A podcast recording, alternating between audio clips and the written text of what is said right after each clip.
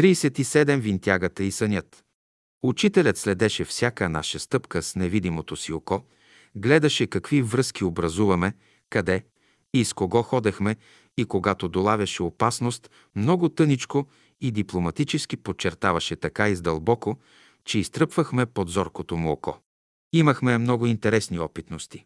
Най-важното в тези случаи бе послушанието на ученика към учителя. Но това не всеки път ставаше, защото не всички бяха ученици, а бяха огласени или слушатели. Освен това, учителят бе говорил за закона на свободата, как да бъде човек свободен по дух, и това го възприемахме с нашето незнание по съвсем друг начин. Накрая излизаше една волност и една безотговорност към себе си, към школата и учителя. В първите години на Рила нямаше движение на туристи и стадата на овчарите бяха ниско. По-късно се закатериха туристи, овчарите тръгнаха нагоре и планината се напълни с хора. Една година бяхме на лагер. Имаше една група геодези, които правеха своите измервания в планината. Бяха си разпънали палатките в близост с нашия лагер. Ние бяхме млади, бяхме под влияние на учението на любовта и смятахме, че всички хора са наши братя и сестри и ако не са такива, то трябва да ги направим. Ако не сме го сторили, то вината е у нас. Така смятахме тогава, когато бяхме млади. Имаше един мъж от геодезите, комуто бе разпрана винтягата и бе изцапана. Казах му да я даде да я закърпя. Той се съгласи с охота. Той я остави, аз я закърпих много хубаво и накрая я изпрах и изсуших. Той беше много доволен. Предложи ми да излезем на разходка извън лагера. Аз се съгласих, защото бях свикнала да пътувам сама в планината и не се страхувах от нищо. След обед учителят изведнъж каза. До вечера всички ще бъдат около огъня. По тона, с който го каза, разбрах, че е насочен лично към мене, че не ми се позволява да правя разходки с непознат мъж. Аз послушах и първа с на метало, застанах до огъня, който се палеше всяка вечер, около който сядахме и пеехме. Учителят мина и само леко ме погледна. Нищо не каза. Разбрах, че нареждането на учителя лично се отнася за мене. Аз не знаех тогава, че нещо можеше да ми се случи с този човек, като бъда сама с непознат човек на планината. На следващата сутрин се разхождах около харамията и намерих много хубави камъни гранати. Показах ги на учителя. Той сподели. Това е огърлицата на храма на Рила. Приятелите поискаха да им ги покажа. Извадих ги от раницата и те ги заобиколиха и ги гледаха с удивление. Точно в този момент получавам едно силно внушение, че трябва веднага да отида в палатката си. Послушах. Влезнах в нея и изведнъж ми се приспа. Аз, която много трудно заспивах, легнах и заспах. Беше след обяд. Когато се събудих, беше минал един ден и една нощ. Цели 24 часа в сън. Излиза и се чудя, какво е станало с мен и защо съм спала 24 часа и никой не се е сетил да ме събуди. Оглеждах се насам натам и търсих причината. Тогава дойде една сестра и ми каза, че същият човек с винтягата ме е търсил няколко пъти през 2-3 часа предния ден. Разбрах също, че този човек бе освободил своите хора да отидат до Самоков. Бяха освободили палатката и той бе ме търсил вероятно да ме покани на гости в нея. А аз, без да му мисля, щях да отида в неговата палатка, защото тогава всички хора за мене бяха братя и сестри. И стръпнах. Бяха ме спасили от неочаквано премеждие чрез съня, в който ме бяха поставили и който продължи цели 24 часа. Учителят бе сторил това. Отидох да му благодаря. Чух от него само това. Те бяха решили да те пренесат като корбан. Е, размина се. Бяха решили да ме пренесат в жертвоприношение. Но ми се размина. За това благодаря. 38. Определеното място. Веднъж учителят беше наредил на Галилей и Славчо да организират една екскурзия с автобуса до Рила.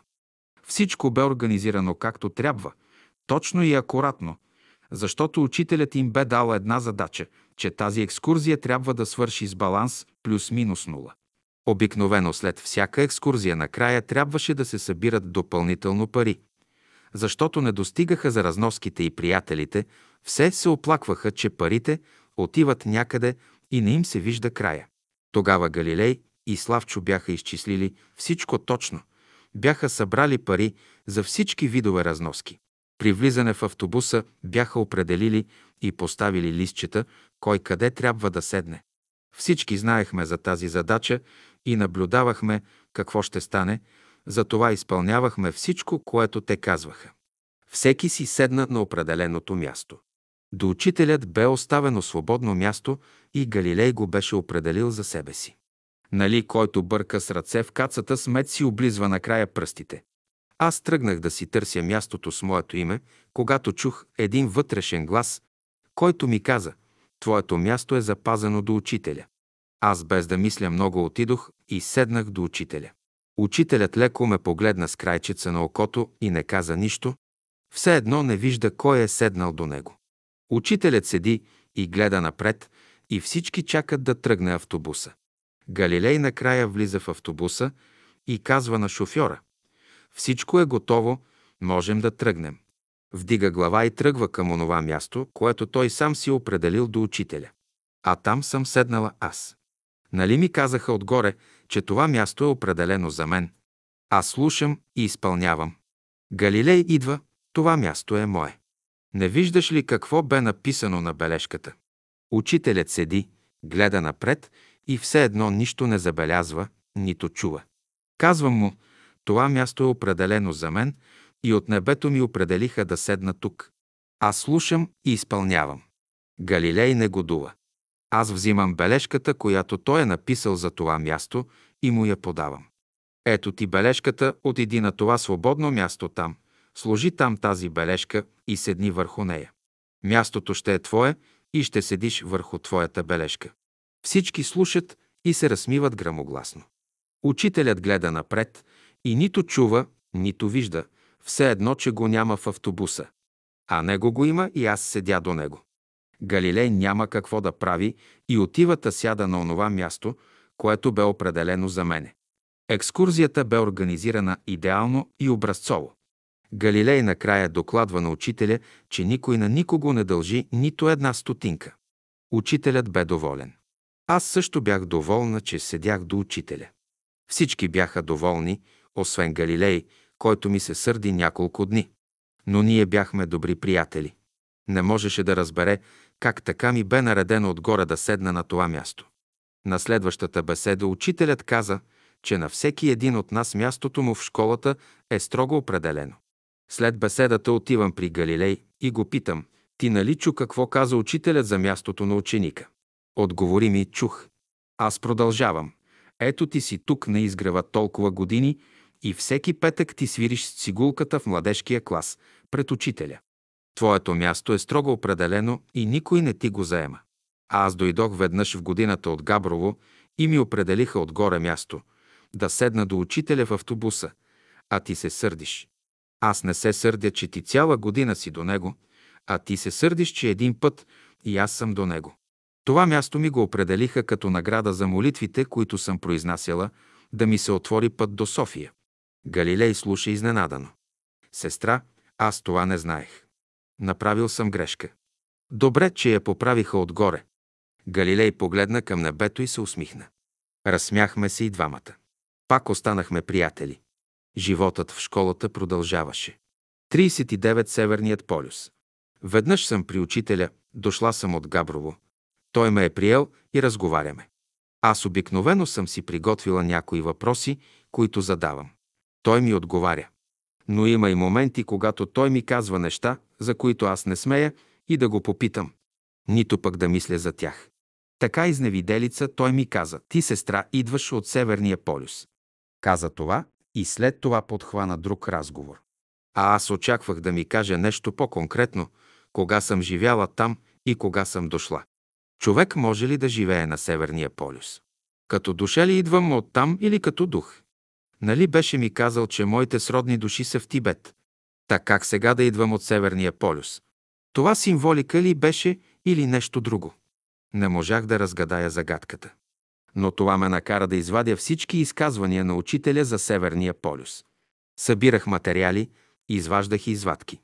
Колкото повече четях, толкова повече разбирах и толкова по-неясно ми ставаше, коя от тези извадки се отнася за самата мен. Остана до края тази загадка. 40 хиромантия и художникът Борис Георгиев. Обичах да изучавам хиромантията. Това, което беше написано в една книжка превод, бях научила на изуст за линиите на ръката. Изваждах всичко, което беше казал учителят за хиромантията. Следващият етап бе да проверявам чрез ръцете на приятелите какво зная и какво трябваше да науча. Всеки искаше да знае за себе си и за съдбата си. Затова всеки протягаше ръка от любопитство или от нужда. Прочух се като добра гледачка на ръка. Смятах, че съм напреднала много. Така веднъж пожелах да видя ръката на художника Борис Георгиев, който бе рисувал учителя и беше прочут художник в нашите братски среди, както и в света. Гледам ръката му и очаквах да видя линии на богата и разкошна ръка. Гледах и що да видя. Обикновени линии. Дори я няма онази линия на изкуството. А той вече е голям художник. Това ме смути и веднага отивам при учителя и споделям моето разочарование. А той ми каза, на всяка ръка съществуват два вида линии. Едните са живи линии, по които минава космическата енергия и човек е проводник на тия сили. Има и други линии, които се виждат, но са мъртви линии, по които нищо не протича. В миналото са били живи и за това са добре оформени. Но сега в този живот те са мъртви, както празно корито на пресъхнала река. Коритото е на лице, но реката е пресъхнала и няма в нея вода, затова тези линии нищо не означават. Освен това има и невидими линии. Те са отдолу, които са действени и не се виждат. Те са отдолу под кожата. А има и такива линии, които са невидими и които са над кожата и които също не се виждат и които са живи и действени. Затова трябват отворени очи и отворени уши да се види и разучи космическия живот извън човека и вътре в човека. Поблагодарих на учителя и си тръгнах. Вече имах друго знание за хиромантията. А Борис Георгиев продължаваше да рисува и да се изкачва по стъпалата на един преуспяващ художник. Неговите живи линии водеха по този път. 41. Правилното дишане. В беседите учителят даваше много практични съвети, които трябваше да се ползват от учениците. По онова време, между двете световни войни, върлуваше болестта туберкулоза на белите дробове. Беше бичи и мор, особено за младите хора. Много си заминаха и от нашите приятели. Учителят бе определил туберкулозата като болест на сърдечния свят у човека, на разрушение на чувствата му, а орган, който бе свързан с тях, бе белия дроб. Затова той даде начини да укрепи здравето си човек, както и белия дроб при освояване на правилното дишане. Дадени начин за дишане и съответни формули за тях. Ето тук Боян Боев бе ми изпратил в Габрово напечатан следващия материал. 42 барометърът и промяна на времето на изгрева. На изгрева всичко бе поставено на опит и наблюдение. Всеки от нас имаше лична съдба и карма, която трябваше да разрешава. Нашите взаимоотношения в школата също бяха предмет на обучение за самите нас. Нашите отношения към школата на учителя бе съдба за нас, а словото му бе за нас и хляб и светлина. А той ни даваше съвсем обикновени задачи. Така на изгрева бе направена една метеорологична клетка и в нея бяха сложени онези уреди, които отчитаха данните за барометричното налягане, за влажността на въздуха, за температурата на въздуха и се вписваше в една тетрадка. После се правеше прогноза за времето и се отчиташе дали това се е сбъднало.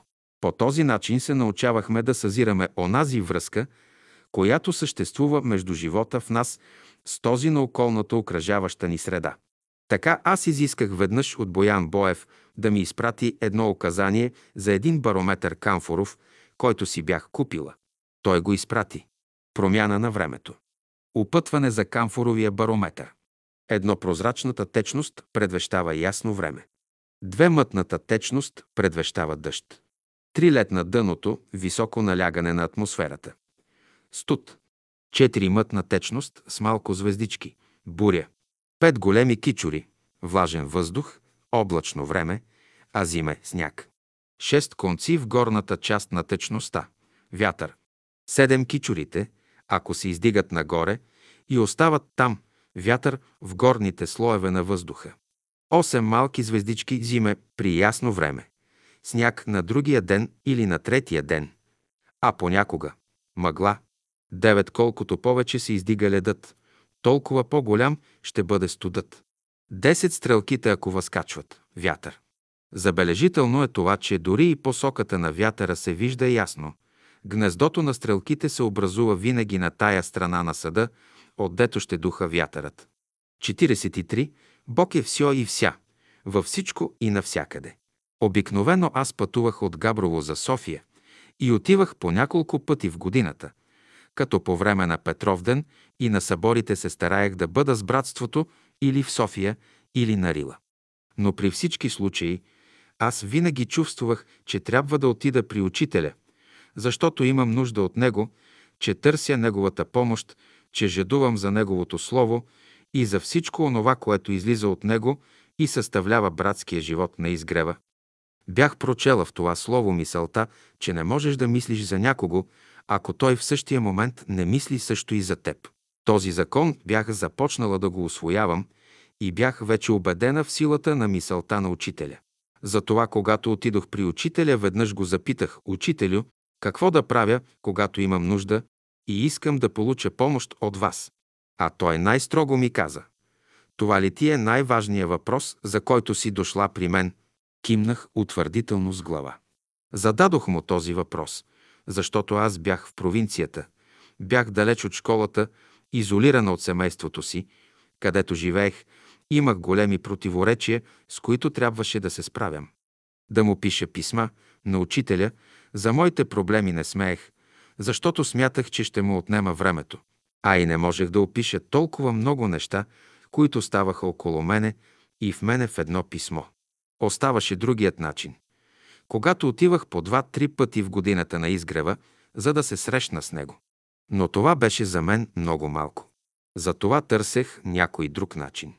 Усещах, че той съществува и затова се обърнах към учителя по този начин и с този въпрос.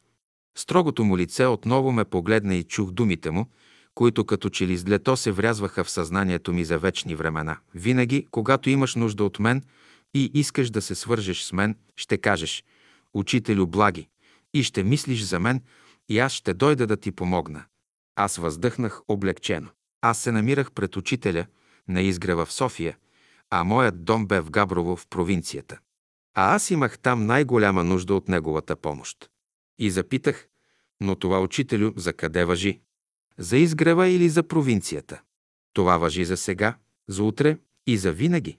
Това въжи за тук, за провинцията, за вечността и за Вселената. Това въжи и за целият космос, за цялата Вселена и за винаги. Когато ме повикате и ме извикате с чистотата на сърцето си, чрез светлината на ума си и с силата на духа си, то аз ще дойда от края на Вселената при вас и ще ви помогна. Това е един вътрешен закон на миротворчеството и миросъзнанието на Вселената, че Бога е навсякъде и във всичко. Това е все и вся. Той е във всичко и навсякъде, на небето, на земята и във Вселената. Той е навсякъде и във всичко, на физическия свят, в духовния свят и в божествения свят. Това е загадката и силата на тази мистична тайна и Божи закон. Аз днес ви я откривам и я оставям за учениците от школата. Думата «Учителю благи» е ключ, който се намира в словото на Великия Учител. С този ключ може да борави само ученика. А ученик е онзи, който изучава Словото, прилага го и живее по него. Учителят беше заел една особена поза излъчваща категоричност и безотказност. Този велик закон бе свален от Всемировият учител за учениците от школата на Великото Всемирно Бяло братство. Октомври 1934 година. 44 развръзки и човешки съдби. Учителят си замина на 27 декември 1944 година. Смени се една епоха още на 9 септември 1944 година. Бяха дошли на власт комунистите в България. Много хора не предполагаха, че е дошла една нова епоха, за която много пъти споменаваше учителят в беседите си. Но кой да обърне внимание и кой да слуша? В скоро време започна национализацията на предприятията и понеже мъжът ми беше също фабрикант, той ние влязохме в тази огнена пещ. Извзеха всичко, прибраха всичко. Взеха ни всичко и ни изхвърлиха с 40 лева за храна. Йордан имаше 1000 лева в портфейла, но му ги взели и тях, защото са пари получени от експлоатация на чужд труд. Тогава то бе модният шлагер. Едни го пееха, други трябваше да го играят. Комунистите го пееха, а ние го играехме. Оказа се, че аз през целия си живот, като съпруга на Йордан, бях работила си глав в ръцете и бях издържала себе си, него и дома. А той бе печелил богатство, направи фабрика и накрая му взеха всичко и остана гол-голтак. А аз останах със същата игла и двете си ръце да го храня. Не се изтърпях и му казах, че за мен той е нищожество, бил е нищожество и си остана нищожество, защото цял живот съм го хранила, обличала и поила с моя труд. Той седеше, гледаше и не можеше да каже нищо. Аз бях много доволна от целия този развой, че му се смаза окончателно фасона на него и на такива като него. А заслужаваха това. За да има справедливост в живота, новата власт на комунистите взимат решение всички жени на индустриалци да ги вземат и да ги направят работнички във фабриките, за да покажат на всички как буржуазията трябва да смени поста си, да слезе от него и да стане работническа класа. Решават и започва да изпълняват. Когато комисията стигнала до главния вход на къщата ни, предводителят им вдига ръка, за да отвори вратата, но ръката му остава неподвижна. В тази оплаха той казал, в този дом няма да влизаме. Всички видели как му се схванала във въздуха ръката, но не смеели да му кажат, че в тази къща се намира салона на Бялото братство. А това беше моят дом. Отминават мълчаливо, все едно, че нищо не бе станало. Във всички фабрики бяха създадени работнически съвети. Те имаха за задача да вземат фабриките в свои ръце и да приберат всички натрупани платове и други стоки от складовете и от домовете на фабрикантите. Единственият дом, в който работниците не нахълтаха, за да заграбят всичко, бе моят дом. Въпреки, че ни предупредиха, че ще дойдат за проверка и че трябва да си приберем някои неща. В последния момент самите работници вземат решение да не идват. Те знаеха, че аз работех непрекъснато си глав ръце и си изхранвах с тези пари. Те знаеха, че аз ходя по къщите и че шия. И за тях аз бях трудова жена. Знаеха, че бях ръководител на братството в Габрово и че в моя дом се събираме всяка седмица. Мнозина от тези работници от любопитство понякога идваха в дома ми, слушаха, когато четяхме беседи. Така че решението да не разграбят дома ми го взеха в последния момент. А аз нищо не бях прикрила и укрила. Точно по това време сънувам сън. Сънувам учителя и себе си, как се движа по планински терен, стръмен и опасен, по който е минал порой. На средата на пътя срещам учителя. Той ми подава една тревичка, поглеждам стрък от цвете и казва «Сестра, вземи я за талисман и на 15 май ще бъдете запазени». Събудих се, записах си съня и се чудя какво това означава. Сън ли е предупреждение ли е, символика ли е или предстоящо събитие? Трябваше да се изчака. Ето, че дойде 15 май. Бяха изминали 20 дни от моят сън. Точно на 15 май през нощта се провежда акция срещу всички фабриканти. Минава въоръжена охрана от къща на къща, прибират индустриалците и фабрикантите. Натоварват ги на камиони и ги карат на остров Белене в концентрационен лагер. Много от тях измряха там. Онези, които останаха, се върнаха след много години, като старци и развалини. Едвам се движеха болни и съсипани. Идва в тази нощ въоръжената охрана и до моята порта. Посяга командира към дръжката да отвори вратата, на му застива ръката във въздуха и той казва «Тука няма да влезнем». Другите около него виждат също това. Някои от тях са присъствали при първия подобен случай, когато трябваше да ме вземат и да ме закарат във фабриката, за да ме направят работничка. Ако бяха сторили това, щяха да ме сложат при жените на фабрикантите, които ме смятаха, че не съм от тяхното тесто замесена. Понеже аз им работих за техния уют и разкош и нямаше да мога да издържа при толкова много жени. А по това време аз пътувах всяка седмица в Балкана. Ако бяха ме вкарали във фабриката, аз нямаше да мога да издържа и щях да умра. А аз имах още работа. Така аз бях запазена. Беше запазен и Йордан. Единствен от всички фабриканти, само той остана. Всички се чудиха как е станало това. След няколко години един от онези от въоръжената охрана ме срещна на улицата и ми разказа и за двата случая, как и защо сме били спасени. Другите заминаха за белене, а мъжът ми Йордан остана невредим, че накрая го повикаха да участва в обединението на предприятията, за да могат да се уедрят. Те имаха нужда от човек, който разбираше как да стане това. Години след това аз продължавах да работя и да изкарвам прехраната си. Имах достатъчно добра клиентела. Един ден минавам по край една витрина и какво виждам? Изложена една моя художествена възглавница. Оглеждам се и горе на табелата пише, че това е шивашка кооперация. Влизам вътре и питам, какво значи това? И им показвам моята възглавница. Отговориха ми, че откриват такъв подобен модел и приемат поръчки. Помолих и мен да приема за работничка в тази кооперация. Но те ми отказаха. Ако ти дойдеш да работиш тук, ние трябва да излезем. За нас няма да има работа. След някоя и друга седмица ми направиха обиск вкъщи и ми забраниха да работя от дома. Страхуваха се от моята конкуренция. А подхвърлиха, че го правят заради моето убеждение. Точно по това време двамата ми братя Борис и Николай бяха в затвора. Аз работех и с парите си издържах себе си и мъжа си и изпращах колети с храна и дрехи в затвора. Точно когато излезнаха от затвора, някой ме наклевети и ме уволниха заради убежденията ми. Бяха ме назначили да работя в една кооперация. Останах да се грижа само за мен и съпругът ми. Едното приключи и другото приключи. Чудно съвпадение. На 6 декември 1957 г. една сутрин в 5 часа нахълтаха у дома ми и прибраха всичката литература на учителя. Бях като потресена. Един от милиционерите видя пияното и попита какво е това. Аз отворих капака и изсвирих и изпях една популярна руска песен, която комунистите много обичаха, по дивите степи Байкалски. Те останаха изумени, че от пияното и от мен може да излезе такава песен. Гледаха мен, поглеждаха пияното, оглеждаха чувалите и накрая казаха Чувалите с книгите взимаме, защото изпълняваме заповед, но пияното оставяме, за да свириш тази песен. И го оставиха, а можеха да го вземат.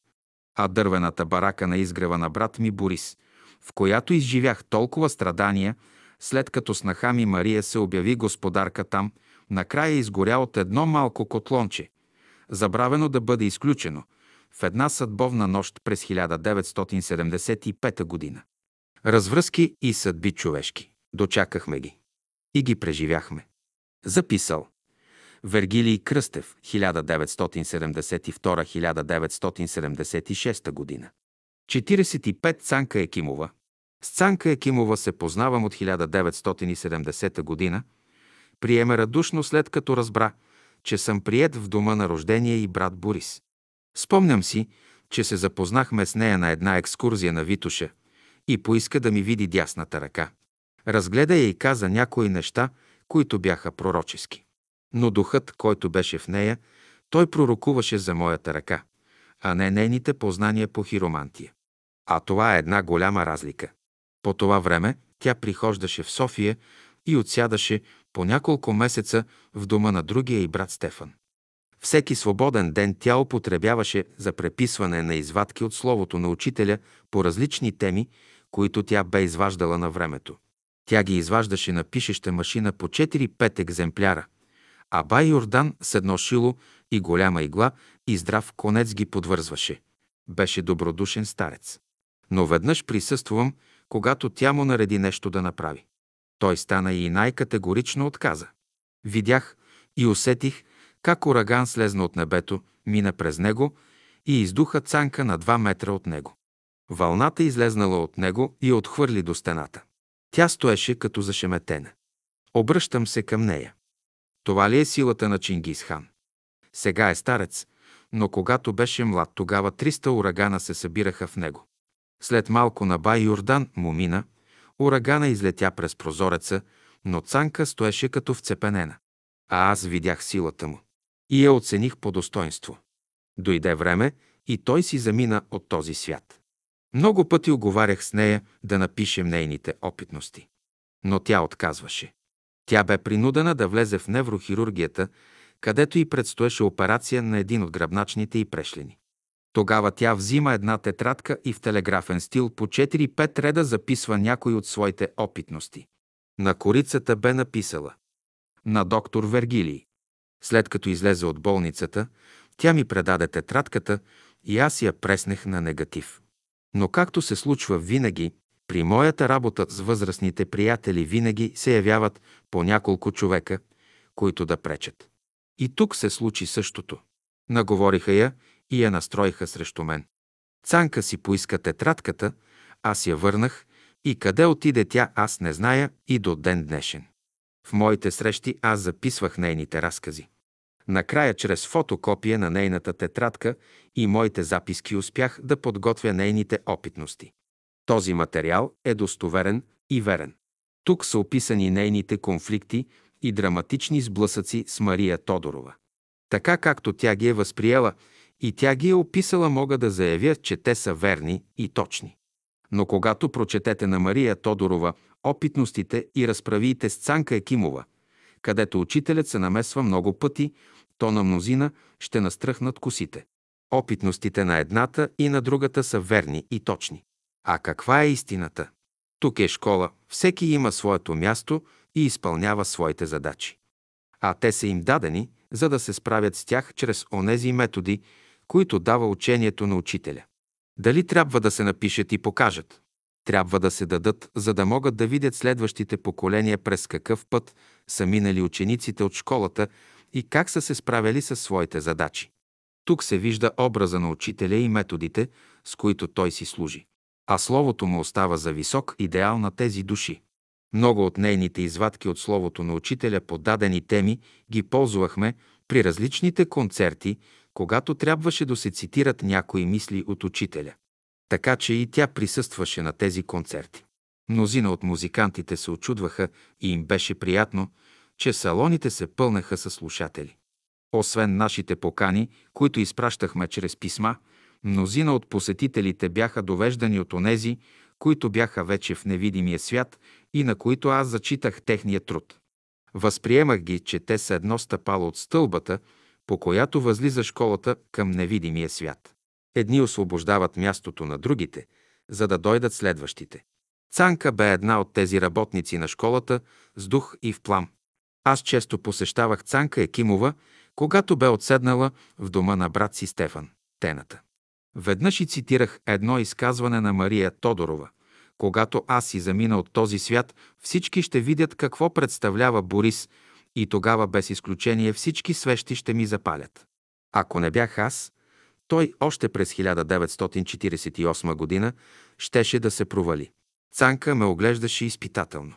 Разказах и няколко примера, понеже в онзи период аз работих и с Мария, и с Борис в техния дом. После Цанка ми разказа един сън от преди 30 години, че вижда Мария починала и положена на легло, тя идва, вижда я и си заминава.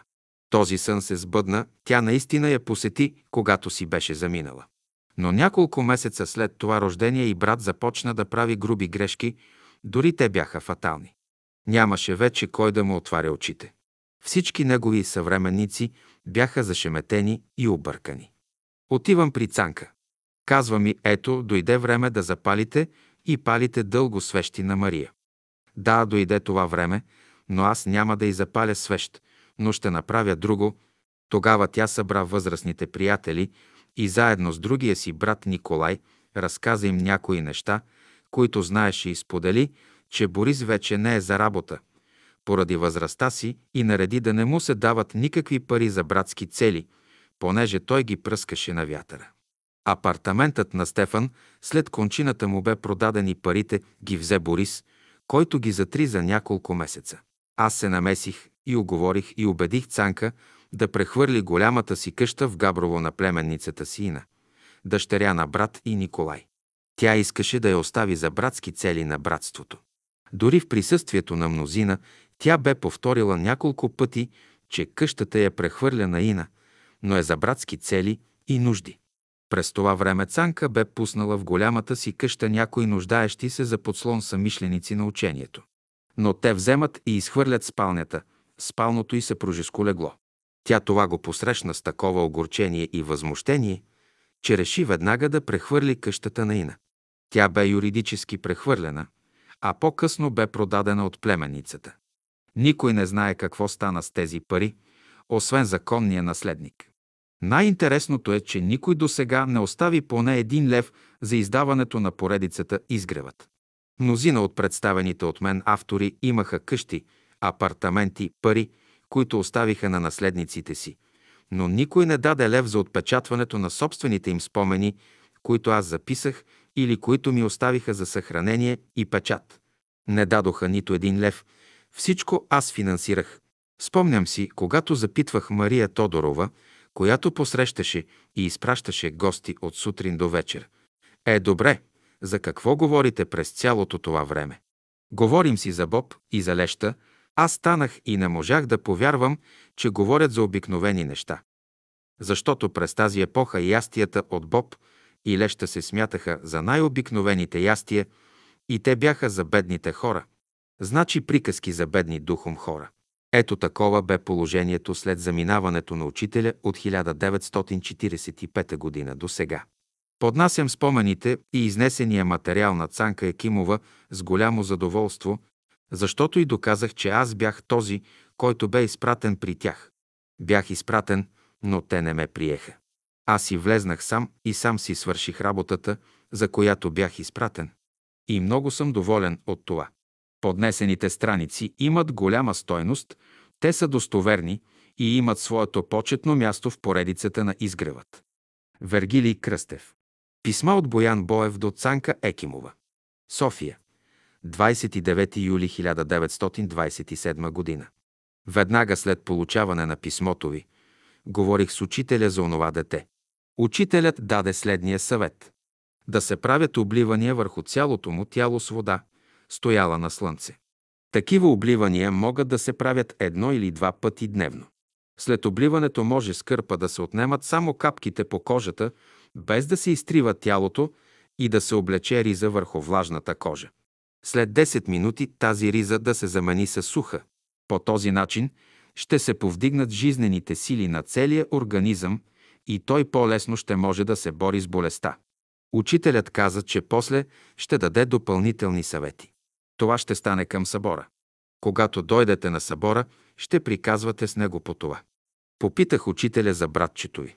Той каза, че за да свикне братчето ви да диша през носа, най-хубаво е да прави упражнение. В определени минути планомерно, съзнателно да диша през носа си, макар и с големи усилия от своя страна. И така това постепенно ще му стане навик. Това е дело на навика.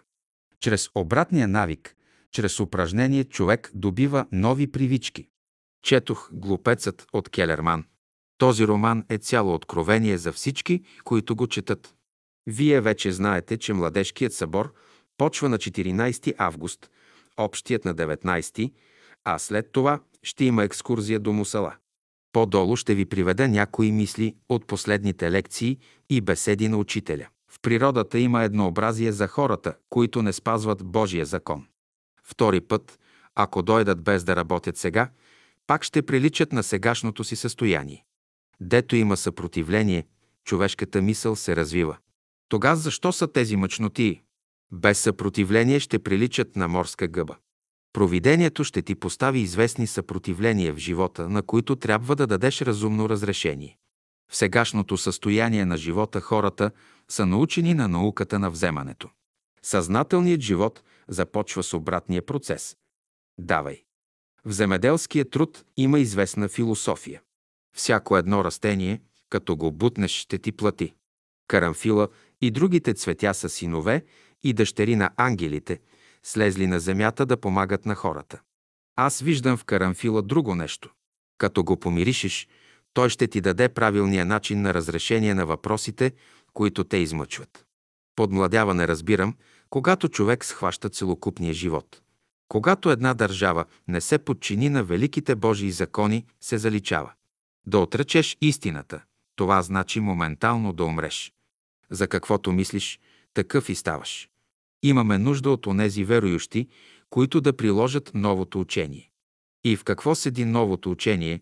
Не изсичан горите, всеки ден посаждай по едно плодно дърво, всеки ден изчиствай по един тревясъл извор, всеки ден превързвай на едно животно крака, всеки ден направи добро на един нещастен. Човек не трябва да мисли всякога за себе си. Трябва да е скромен. Това е закон за придобиване на енергия. Ако спиш и месечината те грее, лоши влияния има. Когато месечината е пълна, завеса трябва да имате на прозореца, за да не ви грее и смуква ви.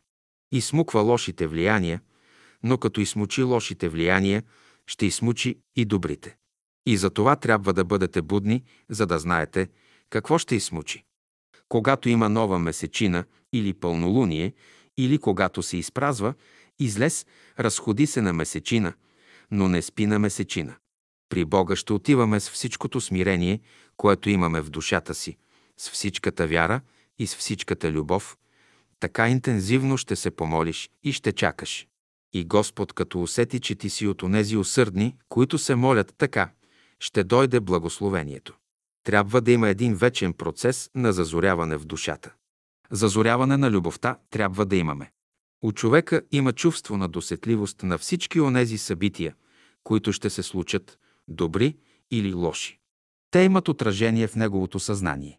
Всеки един човек носи своето бъдеще в скрити форми в своето съзнание.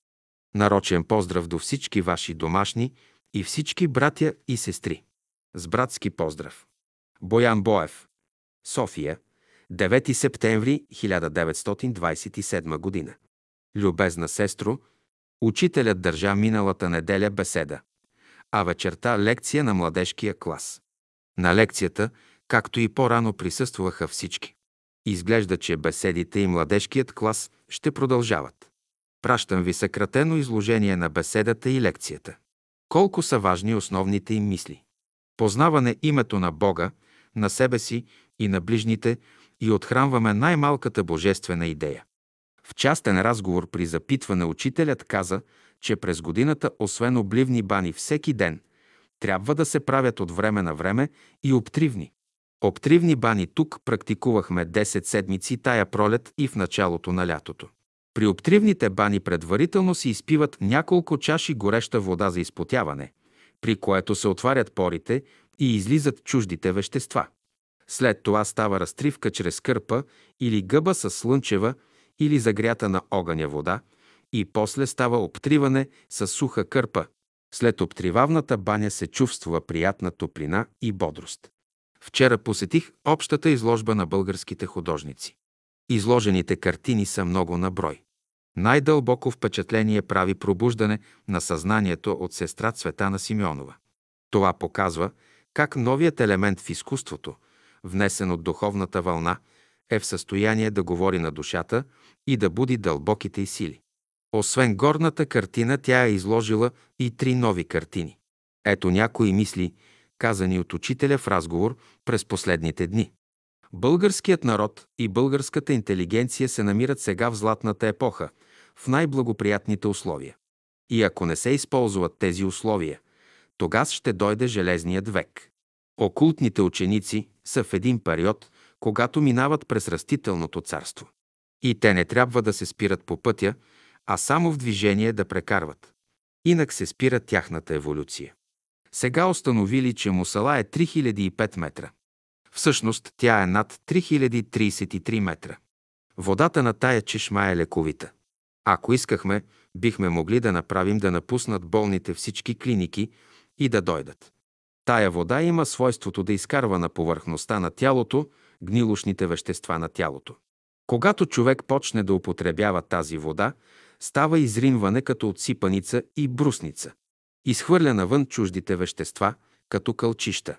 Нарочен поздрав до брат Екимов, родителите ви, Лелеви Стефан, Тотка Кочева и майка й, Пенкови, Стойчеви, Илия Ставрев, Илия Рашков, Коцеви, Дечеви, сестра Димитрина, Борис Пенев и всички други приятели. С братски поздрав. Боян Боев. Адрес. Боян Боев, булевард Дундуков, 71, София. София. 23 Айх 1927 година. Любезна сестро, получих двете ви писма. Най-хубаво е романите на Крижановска да се четат по хронологическия ред на написването им. Но понеже този ред не го знаем, можем да ги четем както искаме. Разбира се, само при приложенията трябва да се спази ред. Гневът Божий трябва да се чете след маги. На изгрева е много красиво сега. Също като пролет. Гледката става особено красива от новата трева, която поникна. Учителят каза, че на есен винаги има нов прилив на слънчева енергия, както през пролета, макар и по-слабо. Борисови от няколко деня се радват на електричество.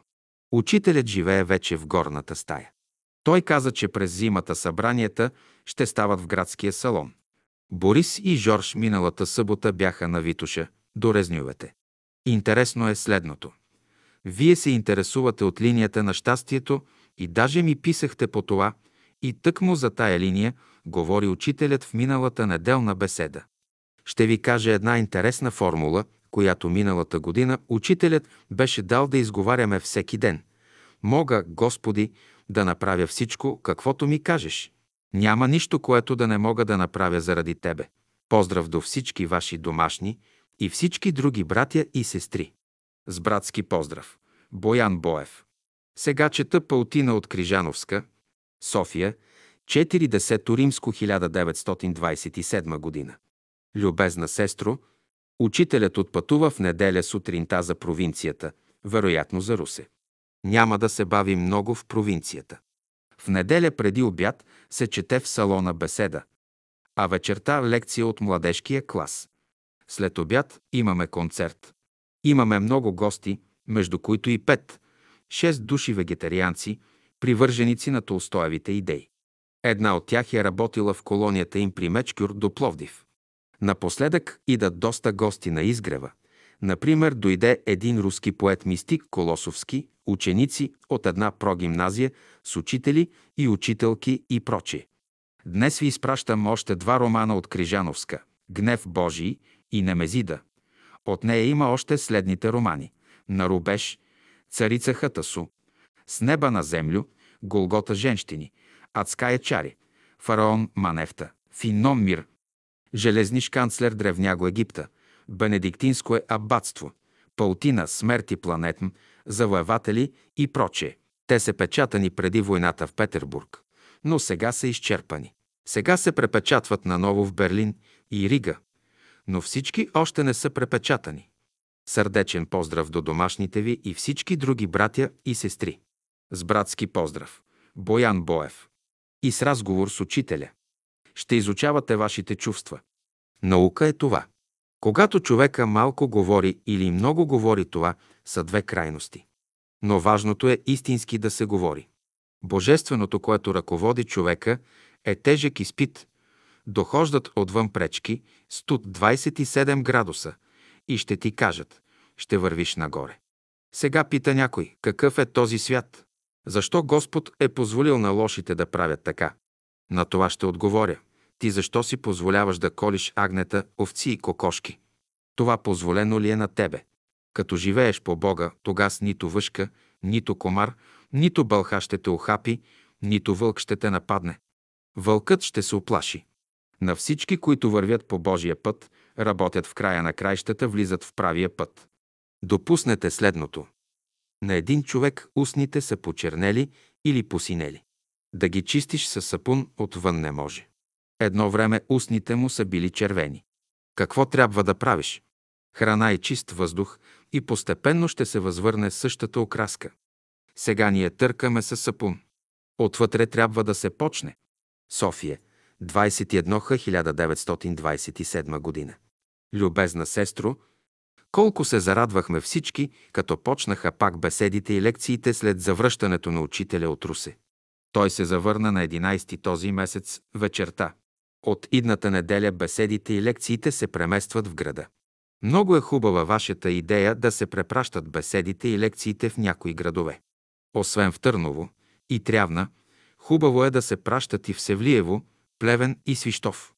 Може при всяка изпратена група беседи да се прилага отделен лист, на който да се означи адреса и реда на препращането от град в град. На листа да се обозначи, че от последния град да се препратят пак на вас. Адресите за Търново и трябва вие знаете добре. Ще ви дам адреси за останалите три града. Свищов, доктор Димитър Халачев, заболекар. Плевен, Анчо Анев, телеграфист, пощата. Севлиево, Стефан Тошев, в окръжния съд. За облаците учителят говори след един мой въпрос. Сестра Дафинка замина на 18 вечерта. Получих двата сфинкса и агарта. Поздрав нарочен до всички ваши домашни и до всички приятели. С братски поздрав. Боян Боев. София. 21 1927 година. За сестра Димитрина. Любезна сестро, за напред до второ нареждане ще се изпълнява ланския наряд, даден на събора в 1926 година. Това ще трае докато се напечатат таз годишните съборни беседи, които се печатат усилено. И тогас ще има опътвания за новия наряд. Учителят каза, че при употребяването на гроздето да се измива с повече вода, за да се освободи от синия камък, който често е причина за тежест и болки в стомаха.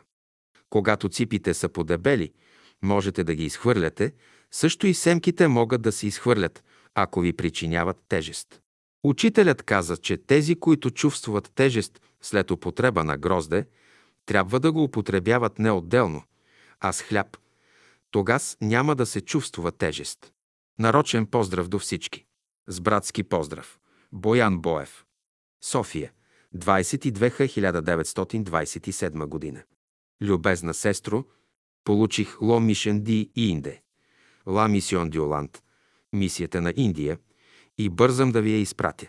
По-важни съчинения на Сент Ивт Алвейдър са Жанът Арк, мисията на евреите, мисията на владетелите, мисията на работниците и прочие. Когато неговата мисия на евреите проникнала и в Индия, един гуру, учител, дошъл при него в 1894 година и допълнил неговите познания. Той стоял при него 6 месеца. Този учител само допълнил и потвърдил това, което Сент Ив е изучил само от своето астрално посещение на Агарта.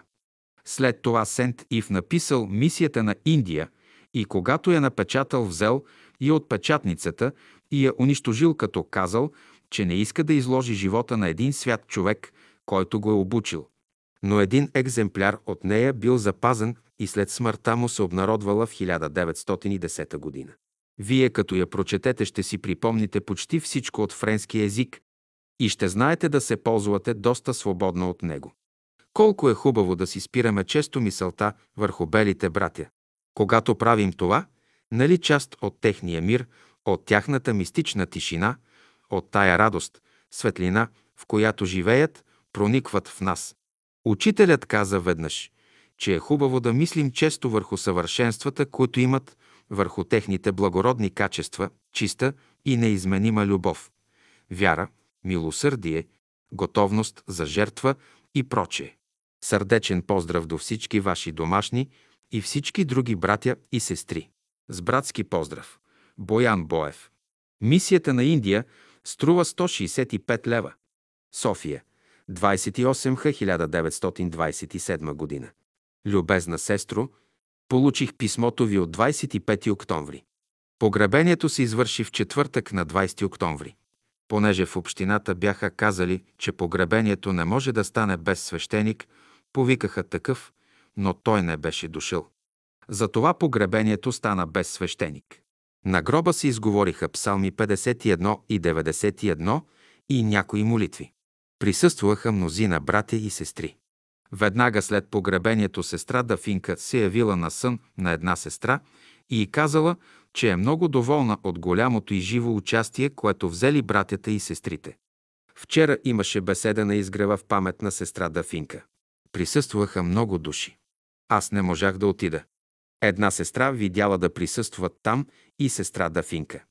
Сега на изгрева съдят лози, една дълга редица край южната граница на голямата полянка. И лекциите на младежкия клас се държат в града. С поздрав до всички ваши домашни и до всички други братя и сестри. С братски поздрав. Боян Боев. Получихте ли писмото ми с биографичните бележки за Сент Ив Дълвейдър? София, 11 Х. Ай 1927 година. Любезна сестро, понеже миналата седмица не можах на време да приготвя бележките от беседите, изпращам ви сега бележки за две седмици. Писмото предадох на сестра Донка Котева.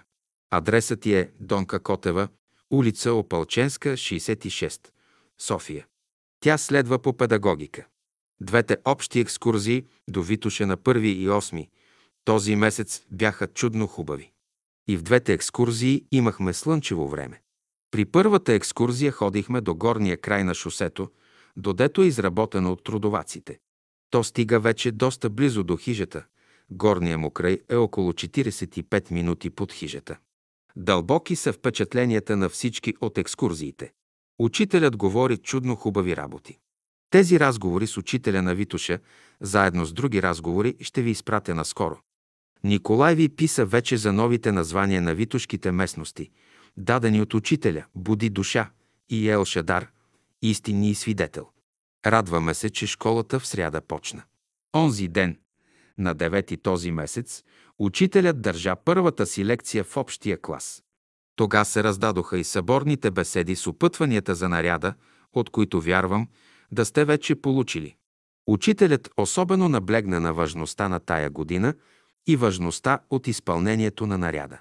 Романите от Крижановска получих. Изпращах ви пълтина. Тези дни чета по хиромантия. Сърдечен поздрав до всички ваши домашни и до всички други братя и сестри. С братски поздрав. Боян Боев. София, 3 и 1927 година. Любезна сестро, в руската книжарница получиха трилогията на Крижановска.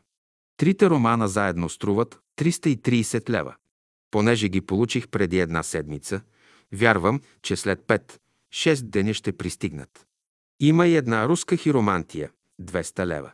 Ако желаете, мога да пратя и нея. Тук има изложба от Борис Георгиев. Картини проникнати от новия дух. Той скоро ще държи сказка на тема «Изкуство и живот». След свършването на изложбата на 10 декември ще посети Изгрева. Ще уреди наскоро изложба в Лондон и след това ще отиде в Индия на гости от Агоре. В списание «Житно зърно» ще има статия за Борис Георгиев.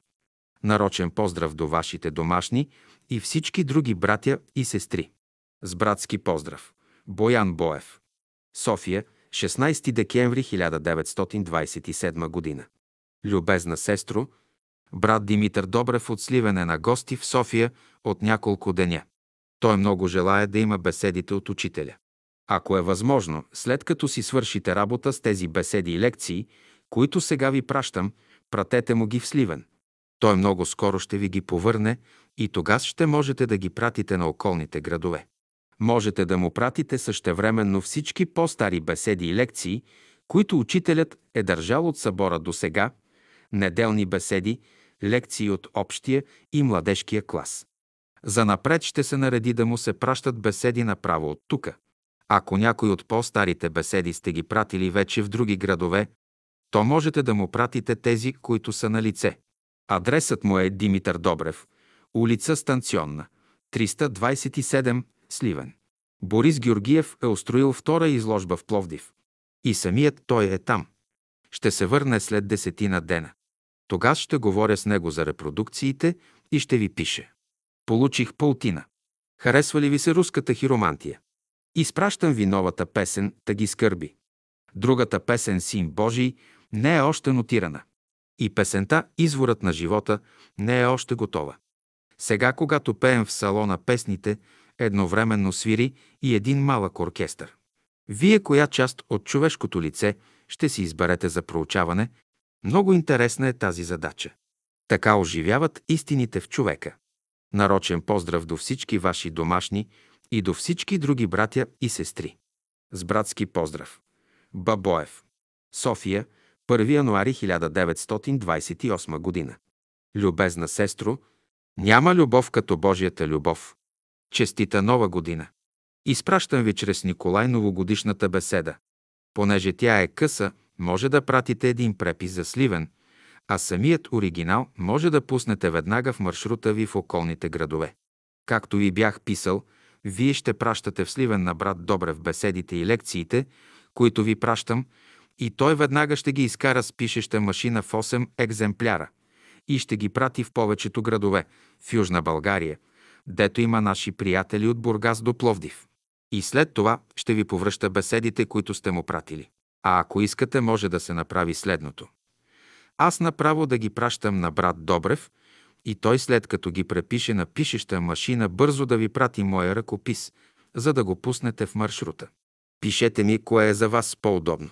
Много е хубава новата песен «Имаше човек», която ви носи Николай. Колко е важна основната мисъл в новогодишната беседа на учителя за искането. И колко е важна новата година с благоприятните условия, които носи. Аз избрах челото за наблюдение. Скоро ще ви пратя мои извадки от някои книги за челото. Те могат да служат за предварително ориентиране. Но много е важно личните наблюдения. Чрез тях оживяват окултните истини. Нарочен поздрав до всички ваши домашни и до всички други братя и сестри. С братски поздрав. Боев Боев. Адрес на Димитър Добрев. Улица Станционна. 327 Сливен. Новогодишна беседа на братска вечеря на 31 х и срещу 1 януари 1928 година. Беседата почна в 12 часа. Изтеклата година беше сляпа за вас 1928 година, която има две очи. Ако сте внимателни, тя може да ви донесе много радости, а инак много страдания. Ако вие съберете цифрите на тази година, то окончателният сбор ще даде числото 2. Това е божествената съкровищница, дето има богатства. Следователно, ако очите ви са отворени, тогава с богатствата, които Бог ще ви изпрати чрез тази година, вие ще ги използвате. А ако ходите по ума на миналата година, тогава няма да се ползвате. През тази година Господ гледа през две очи. На когото очите са отворени, благословението ще дойде за него. А на когото очите не са отворени, Бог ще мине и ще замине и всеки един ще остане пак със своята празна турба. През цялата година използвайте живота, защото не се знае колко ще живеем на земята. Може да имате смущение, недоразумение и така нататък без онази интензивна връзка, когато човек трябва да има с това първото начало. Аз не употребявам думата Бог, защото които са я употребявали, са я опорочили. Често Бога ние го мислим като нещо физическо. Това е онова начало, което осмисля животът. Няма по-красив момент от този, човек да почувства за един момент присъствието на това начало в себе си. То внася голяма радост и светлина. Тогас човек разрешава всички въпроси на света и у него се заражда онова чувство, онази сила да работи, без да се спъва в живота си. Божията любов е, която превъзмогва над всички мъчноти.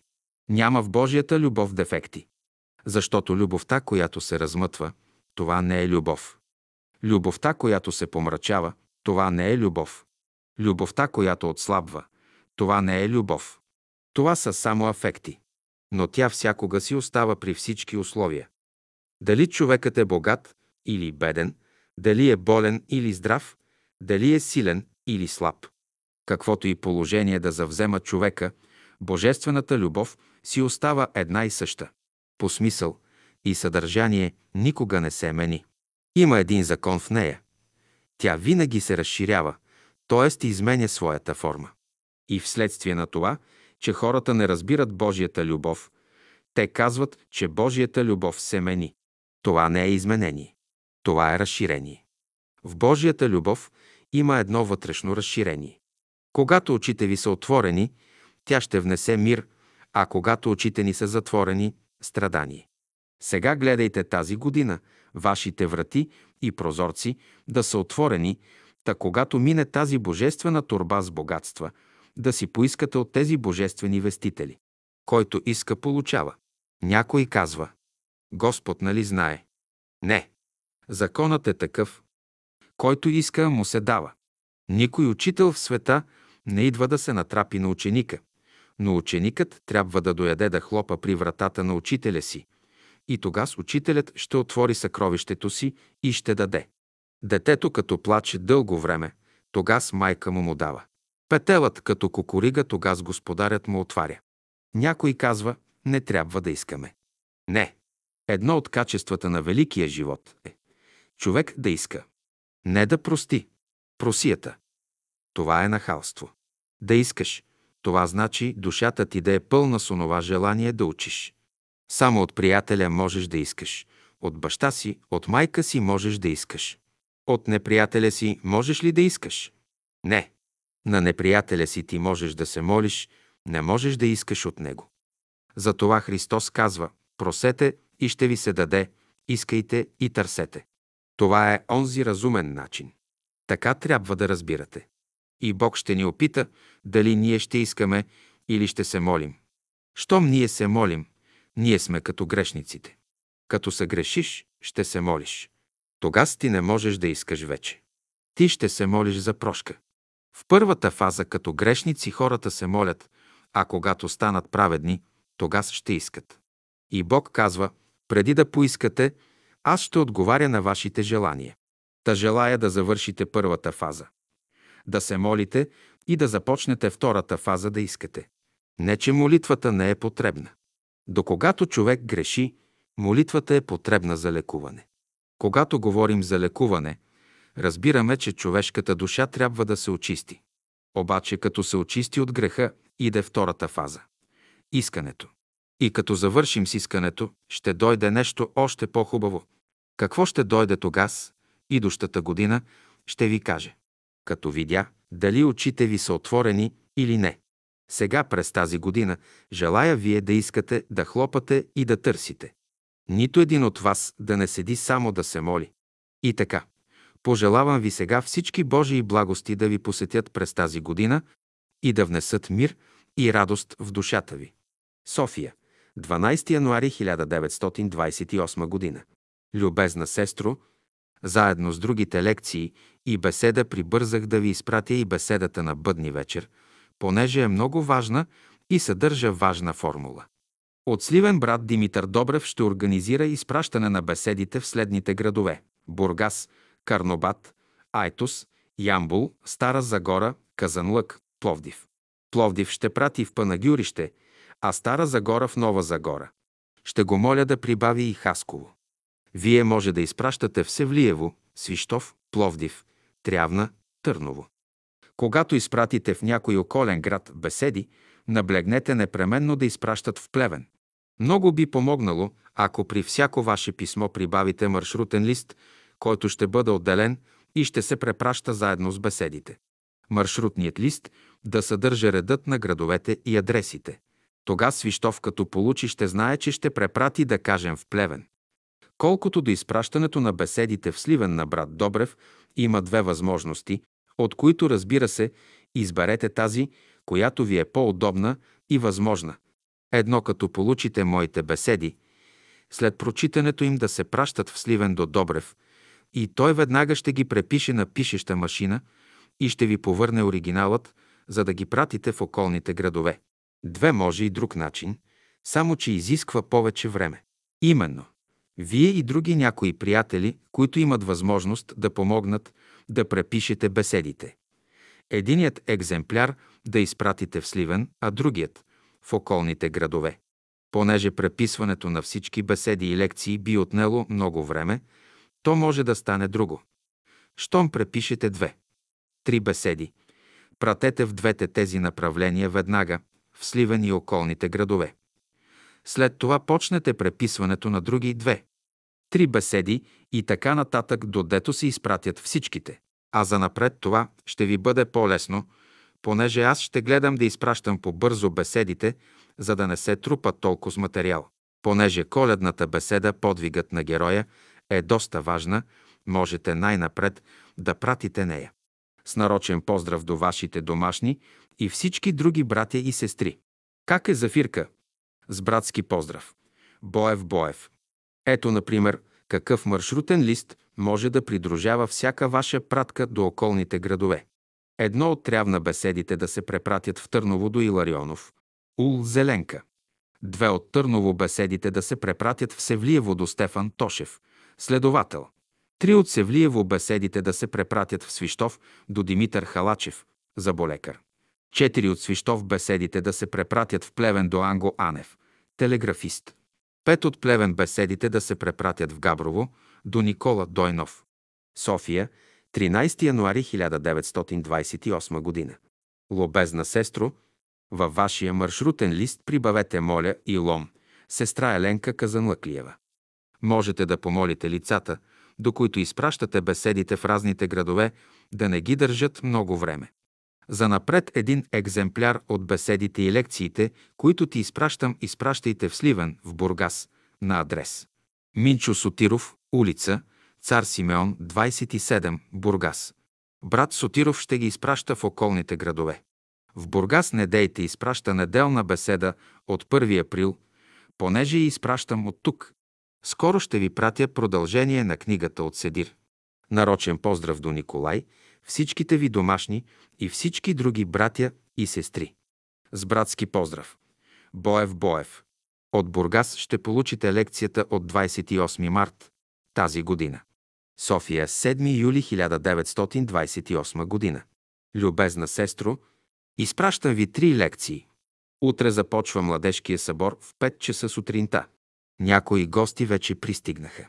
Останалите ще пристигнат до довечера. След събора и екскурзията ще ви изпратя по възможност, по-скоро в резюме говореното от учителя, също и другото, извършено от събора. През вакансията ще гледам да ви изпратя и от по-ранните беседи и лекции. С идущото писмо ви пращам продължение на Седир. Разправете поне накратко за екскурзията ви до Озана. Откак ми писахте Озана, колко това име ме привлича. Брат Борис Пенев каза, че няма да дойдете на младежкия събор. Уверен съм, че ще се нареди да дойдете на общия събор. Още не е точно определено къде ще бъде екскурзията, но вероятно на Витуша. Така е по-добре, защото тогас екскурзията до Мусала може би ще стане след общия събор и тогас ще можете да участвате и вие. За напред за Южна България лекциите пращайте пак на брат Димитър Добрев в Сливен. Поздрав до всички ваши домашни и до всички други братя и сестри. Със сърдечен братски поздрав. Б. Боев. Адрес. Б. Боев, улица Опалченска, 66, София. София, 2 август 1928 година. Любезна сестро, беседите, които ви изпращам, изпратете по вашия маршрут в Северна България и друг екземпляр за Южна България. До брат Димитър Добрев в Сливен. Препратете до брат Добрев и приложеното тук за него писмо. В Северна България ще ви моля най-напред пратете беседите, ще ви моля. На Стефан Тошев в Севлиево. Дано до събора беседите обиколят повече градове. Вие нали винаги, когато пращате беседи, туряте при тях маршрутен лист? Разговорите не дейте пуща в маршрут. Пратете ги обаче непременно на брат Стефан Тошев. Разбира се, можете да ги пратите на някои приятели. Дано има екскурзия и след събора, та да можете и вие да отидете до Мусала. Нарочен поздрав от Николай. Тук учителят даде едно много важно упражнение. Да се отиде до чешмата четири пъти на ден преди обед с две стомни за вода. След отиване два пъти да се изпият две чаши гореща вода. Тогас пот руква от цялото тяло. Да се преоблече тогас човек. След отиване още два пъти да се изпият още две чаши гореща вода, да се направи обливане на цялото тяло с топла вода, с слънчева вода само или смесена с малко загрята на огъня вода и след това преобличане. Тъй, че на ден 4 отивания до чешмата, 4 чаши гореща вода, две преобличания и едно обливане. Съблечените ризи да се проперат. Това упражнение да се прави 10 дена. 10 дена образуват един цикъл. След почивка 5, 6 дена да се повтори цикъла, след това може да се потрети. Тъй, че хубаво е за едно лято да се направят тези упражнения около 30 дена. Тога спорите на кожата, 7 милиона, ще се отворят, цялата кожа ще диша усилено и това ще внесе лекота, бодрост, жизна радост, болестите ще изчезнат, а здравият ще бъде обновен и кален. В тялото има отрови, които се образуват от храната. Чрез такова изпотяване те ще бъдат изхвърлени. Това ще се отрази и върху душата. Много недъзи ще изчезнат. Там, дето по-рано човека се е нервирал или безпокоил, сега ще бъде спокоен, устойчив. С братски поздрав до вашите домашни и всички други братя и сестри. Боев Боев. София. 29 х и 1928 година. Любезна сестро, честита новата 1929 година. Получих писмото ви. Радвам се, че Василка е добре. Ще предам на брат Жорж сведенията за раждането, за да направи хороскоп. Аз съм уверен, че той ще го направи в най-скоро време. Вчера брат Славчо ви прати две лекции от 26 и 28 декември. Понеже за напред новите лекции няма да ги препращаме в Сливен, защото на тях пращаме отделно, то най-добре ще бъде да се направи следното. Щом получите лекциите от тук, веднага направете препис от тях, така че да имате по два екземпляра от всяка лекция. Единият екземпляр, оригинала или преписа, все едно, веднага пуснете в маршрута, а другите екземпляри нека се четат от братята и сестрите в Габрово и околията. По този начин в най-скоро време лекциите ще обиколят всички градове, които фигурират в маршрутния лист. Маршрутният лист винаги да придружава лекциите. В маршрутния лист накрая да наблегнете за нуждата от бързото препращане на лекциите. В скоро време ще ви изпратя разговора на учителя у сестра Янакиева на 19 декември тази година, дето беше поканен на обяд. А също така и това, което ще говори учителят на братската вечеря, която се урежда на 31 декември вечерта в салона на изгрева, срещу новата година. Нарочен поздрав до всички ваши домашни и до всички други братя и сестри. Писах на брат Стефан Тошев да предава лекциите и на брат Сава Калименов. С братски поздрав. Боев Боев. Изгрев. 28 май 1933 година. Любезна сестро, като получите настоящото писмо, веднага елате. Учителят каза, че към 3 юли ще направим няколко дневна екскурзия на Витуша. Ще отидем през Княжево и село Владая в село Мърчаево, на западната страна на Витуша, и оттам ще изходим цяла Витуша надлъжно от запад към изток по Билото и по южните изклонове, за да излезем към село Бистрица, може би. Ще има и няколко магарета с нас за някои по-важни работи. Някои общи продукти, братските чайници и прочие. А инак всеки ще си носи раницата на гърба с някое плътнище или одеяло. Ще спим на открито, дето замръкнем. После друго.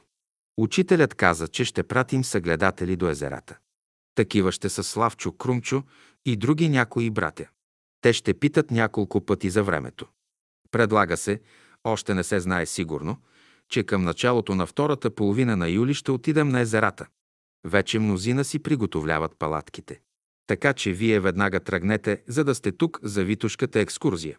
Най-добре е да потеглите и пристигнете в събота на 1 юли, за да не пропуснете двете беседи на учителя в неделя на 2 юли. Вчера имаше екскурзия на Витуша. Има три нови гимнастични упражнения с нови хубави мелодии. Ще ви изложа тук основните мисли на днешната лекция. Има една свещена област в природата. Тя не е тук на Земята. В тая свещена област живеят висшите разумни същества. Те живеят в щастие, радост, блаженство.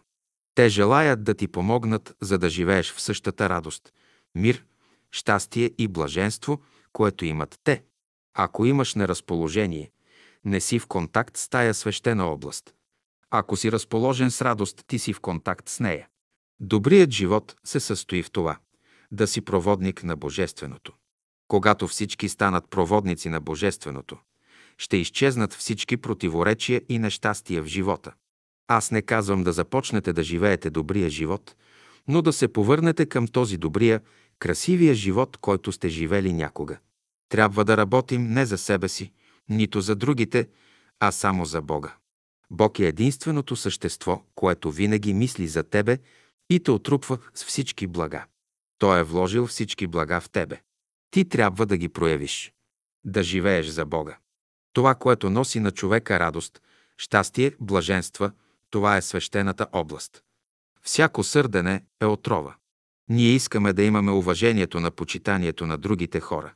Но уважението и почитанието е свързано с тая свещена област. Ако си свързан с нея, ти ще имаш уважението и почитанието. Всички трябва да бъдете отпушени. Да влиза онова чистото във вас. Не се осигурявай в светските банки. Осигурявай се там, дето банката не фалира. Това е свещената област. Ако някой обича някого, това е от Бога. Горко на онзи, който не обича. За светията е определено един час физическа работа на ден, 3 часа за сърцето, 7 часа за ума, а останалото време за развлечение, за спане, за разходки, за това онова. Ще ви оставя с следния стих от писанието. Бог ще обърше всяка сълза от очите ви. Така че хубаво ще бъде да дойдете в събота с някого от домашните, например майка ви или ако не е възможно, сама. Разбира се, хубаво ще бъде и тя да дойде. Поздрав до всички ваши домашни и до всички други братя и сестри. С братски поздрав. Боев Боев. За всичко това съобщете на Папазова. Изгрев. 16 декември 1934 година. Любезна сестро, получих писмото ви. Много има да си говорим, когато дойдеш тук. Защо в края на февруари? Защо не по-рано? Днешният ден мина много интензивно. Ще ви го разправя от игла до конец. Днес е неделя. Тая сутрин имахме утринно слово. Ето по-важните мисли от утринното слово. Трябва да се освободите от личния живот. С нашите мисли, страхове, непостоянство, ние вредим не само на нас, но и на нашите близки. Всички сме свързани. Ако един направи престъпление, то много души ще направят престъпление. Ако един направи добро, то много души ще направят добро. Светът е оправен. В този живот Бог иска да предаде някои свои благословения по пътя на страданията, а други свои благословения по пътя на радостта. Даже най-големите добрини тук на земята идат по пътя на скърбите. Едно помнете. Човек, когато не го тъпчат, човек не може да стане. Ако във време на мъчноти се поколебаеш, се оплашиш. Малка ти е силата. Писанието казва, че страхливият няма да влезе в Царството Божие. Закон. Онова, в което вярвате, то ще бъде. Щом вярвате, то към вас ще се присъединят хиляди разумни същества и ще ви помогнат. Ще дойде време, когато и слабите хора ще бъдат повдигнати, но най-първо силните хора в света трябва да се повдигнат. Някои от вас сте на прага. Един човек посял едно място с ориз – обаче неговите съседи отбили вадата към своите оризища и той останал без вода. Отнели му водата. Не стига това, но неправедно го наклеветили за нещо и го хвърлили в затвора. Той в затвора се помолил за дъжд. Идва дъжд, напоява неговия ориз, а оризът на съседите му останал без дъжд. И като излязал от затвора, имал най-хубавия ориз. Казвам, ако Бог е на ваша страна, вие ще бъдете така благословени. Не се колебайте във вярата си, в своята любов, в упованието си. Уповавайте. Макар и да сте в затвора, пак ще дойде дъжд на вашия ориз.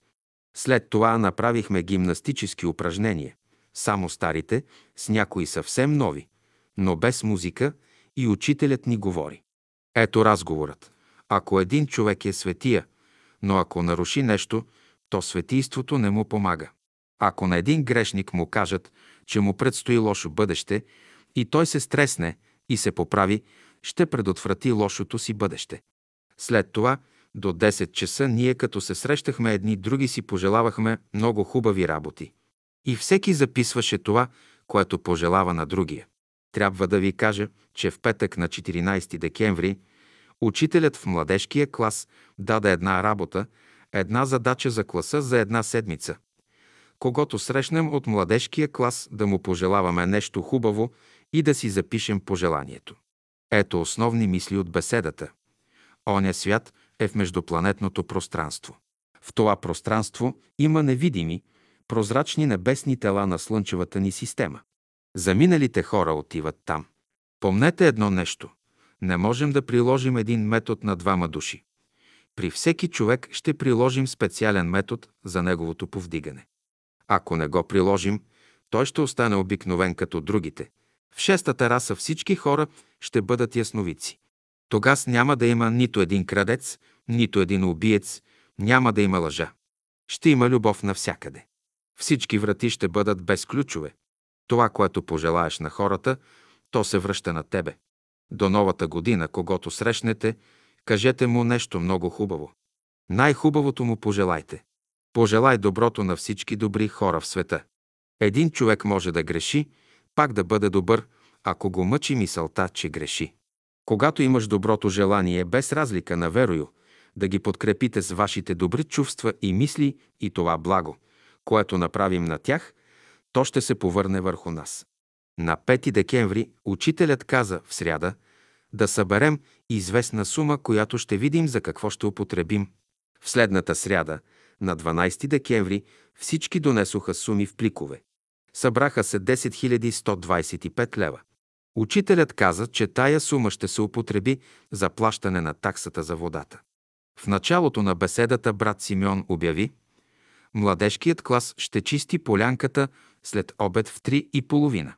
Всички отидохме и чистихме. Носихме гребла, метли, колички. И учителят работи. Банята за учителя при парахода е готова, но ще почне да работи от пролета. Получих последното ви писмо, което ми даде Стефан. То е писано не чрез перо, а чрез куки. Прочетох го внимателно и разбрах съдържанието му. Много хубаво. Сестра Попова ми каза да ви пиша това, което ви се съобщава чрез нея. Кажи на Цанка да бъде спокойна и да бъде свободна. Аз искам да работи тя. Нейната задача там е да работи. Ако ме слуша, ще сполучи. Един ученик ще научи, като слуша. Ние, духът, постоянно сме с нея. Да работи без страх, от никого да не се страхува и да не се вълнува. Аз бдя над нея. И скоро Цанка ще посети изгрева. Ето някои разговори с учителя. Вие сте тук в живота в най-хубавото забавление. Отвори седем тях милиона прозорци и грехът го няма вече. Всяка сутрин, като станеш, отвори седем тях милиона прозорци. Доста работа е то. Само Божественото може да целуне човека. И то като целуне ще си замине и ще остави нещо. Известни тонове не можеш да ги възприемеш, понеже съзнанието ти не е още повдигнато. Всичко зависи от съзнанието. Вие още не сте правили опити за действието на музиката. Мине буря и ако почнете да пеете 10 минути, 20 минути, половин час, и ще спре бурята. Природата, като ти отнема нещо, дава ти по-ценно, неравноценно. Дава ти по-ценно от онова, което ти взема. Следующия момент трагедията е възкресението. Втори път, като дойдете, ще бъдете по-музикални. Сега гледайте да си поставите една хубава основа. Ако се концентрира вашето съзнание върху цветовете на дъгата мислено и се абстрахирате от всичко друго, то ако е напълно сполучлива концентрацията, след известно време ще настане тъмнина около вас, граничната област, и след това ще почнете да виждате цветовете на невидимия свят. Невидимия свят ще се отвори пред вас. Основата на християнството е любовта и милосърдието. Сега бедният е слуга на богатия, слабия на силния, невежия на учения. А в новата култура силният ще бъде слуга доброволно на слабия, богатия на бедния, учение на невежия. Христос ще бъде центъра на новата култура на човечеството, център на цялото човечество, както е писано едно стадо, един пастир. Учителят даде на брат Славов един метод, за да развие гласа си. Да пее всеки ден мислено. И му каза, че след време ще почне да чува гласа си през време на своето мислено пеене. И после всичко постигнато ще се реализира на физическото поле. Защото това, което е горе, слиза долу. Но когато пее мислено, да пее с идеално хубав глас, колкото може да си представи. Брат Славов е правил това упражнение 6 месеца всеки ден сутрин и вечер и вече има резултати. Вчера ме повика радостен и ми каза, че вече два пъти в последните дни е чул гласа си, когато пеел мислено след 6 месеца упражнения и че съвсем е друг гласа му от вчера насам. И той ми изпя грее слънцето и ти съзнавай, но със съвсем друг глас, много нежен и приятен. Той каза, че ще съобщи това на учителя. Говорих с учителя за вашето идване. Той каза, че можете да прекарате в гостната стая за сестри. Нарочен поздрав до всички ваши домашни и до всички други братя и сестри. Специално на сестра Кисьова и на сестра Мария Дечева, когато и пишете. С братски поздрав. Боев Боев. Изгрев. Година. Любезна сестра. Хиляди поздрави от Изгрева. Вчера имахме лекция при следната интересна обстановка. Понеже имаше затъмнение, големият салон беше тъмен. Ние всички се събрахме в салона в 5 часа сутринта в тъмно. Дойде учителят. Прекарахме в тъмно около 40 минути, додето се съмне. През това време имаше песни, молитви, размишление, тайна молитва. И като се съмна, учителят почна да говори. Това, което каза, по-долу излагам. С сестра Попова често говорим за вас. Тя получи вашето писмо и ми поръча да ви отговоря от нейно име следното. За оная госпожица, която искала да се ожени за един, който имал четири деца, тя каза Нека тая госпожица сама да си реши задачата, нека тя по вътрешно ръководство, по вътрешния си глас да вземе решение по този въпрос. Защото вътре в човека има един непогрешим светилник, стига човек да умее да се вслушва в себе си. Този глас е тъй тих. А за вас се даде чрез сестра София Попова следното. Кажи и, че тя ми дава радост.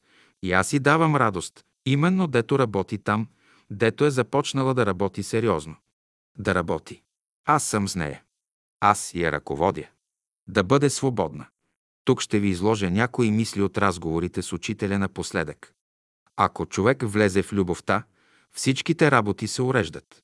Новата епоха ще бъде епоха на любовта и за това тя ще освободи хората от ненужни страдания. Хората ще разберат, че няма друг начин, освен любовта.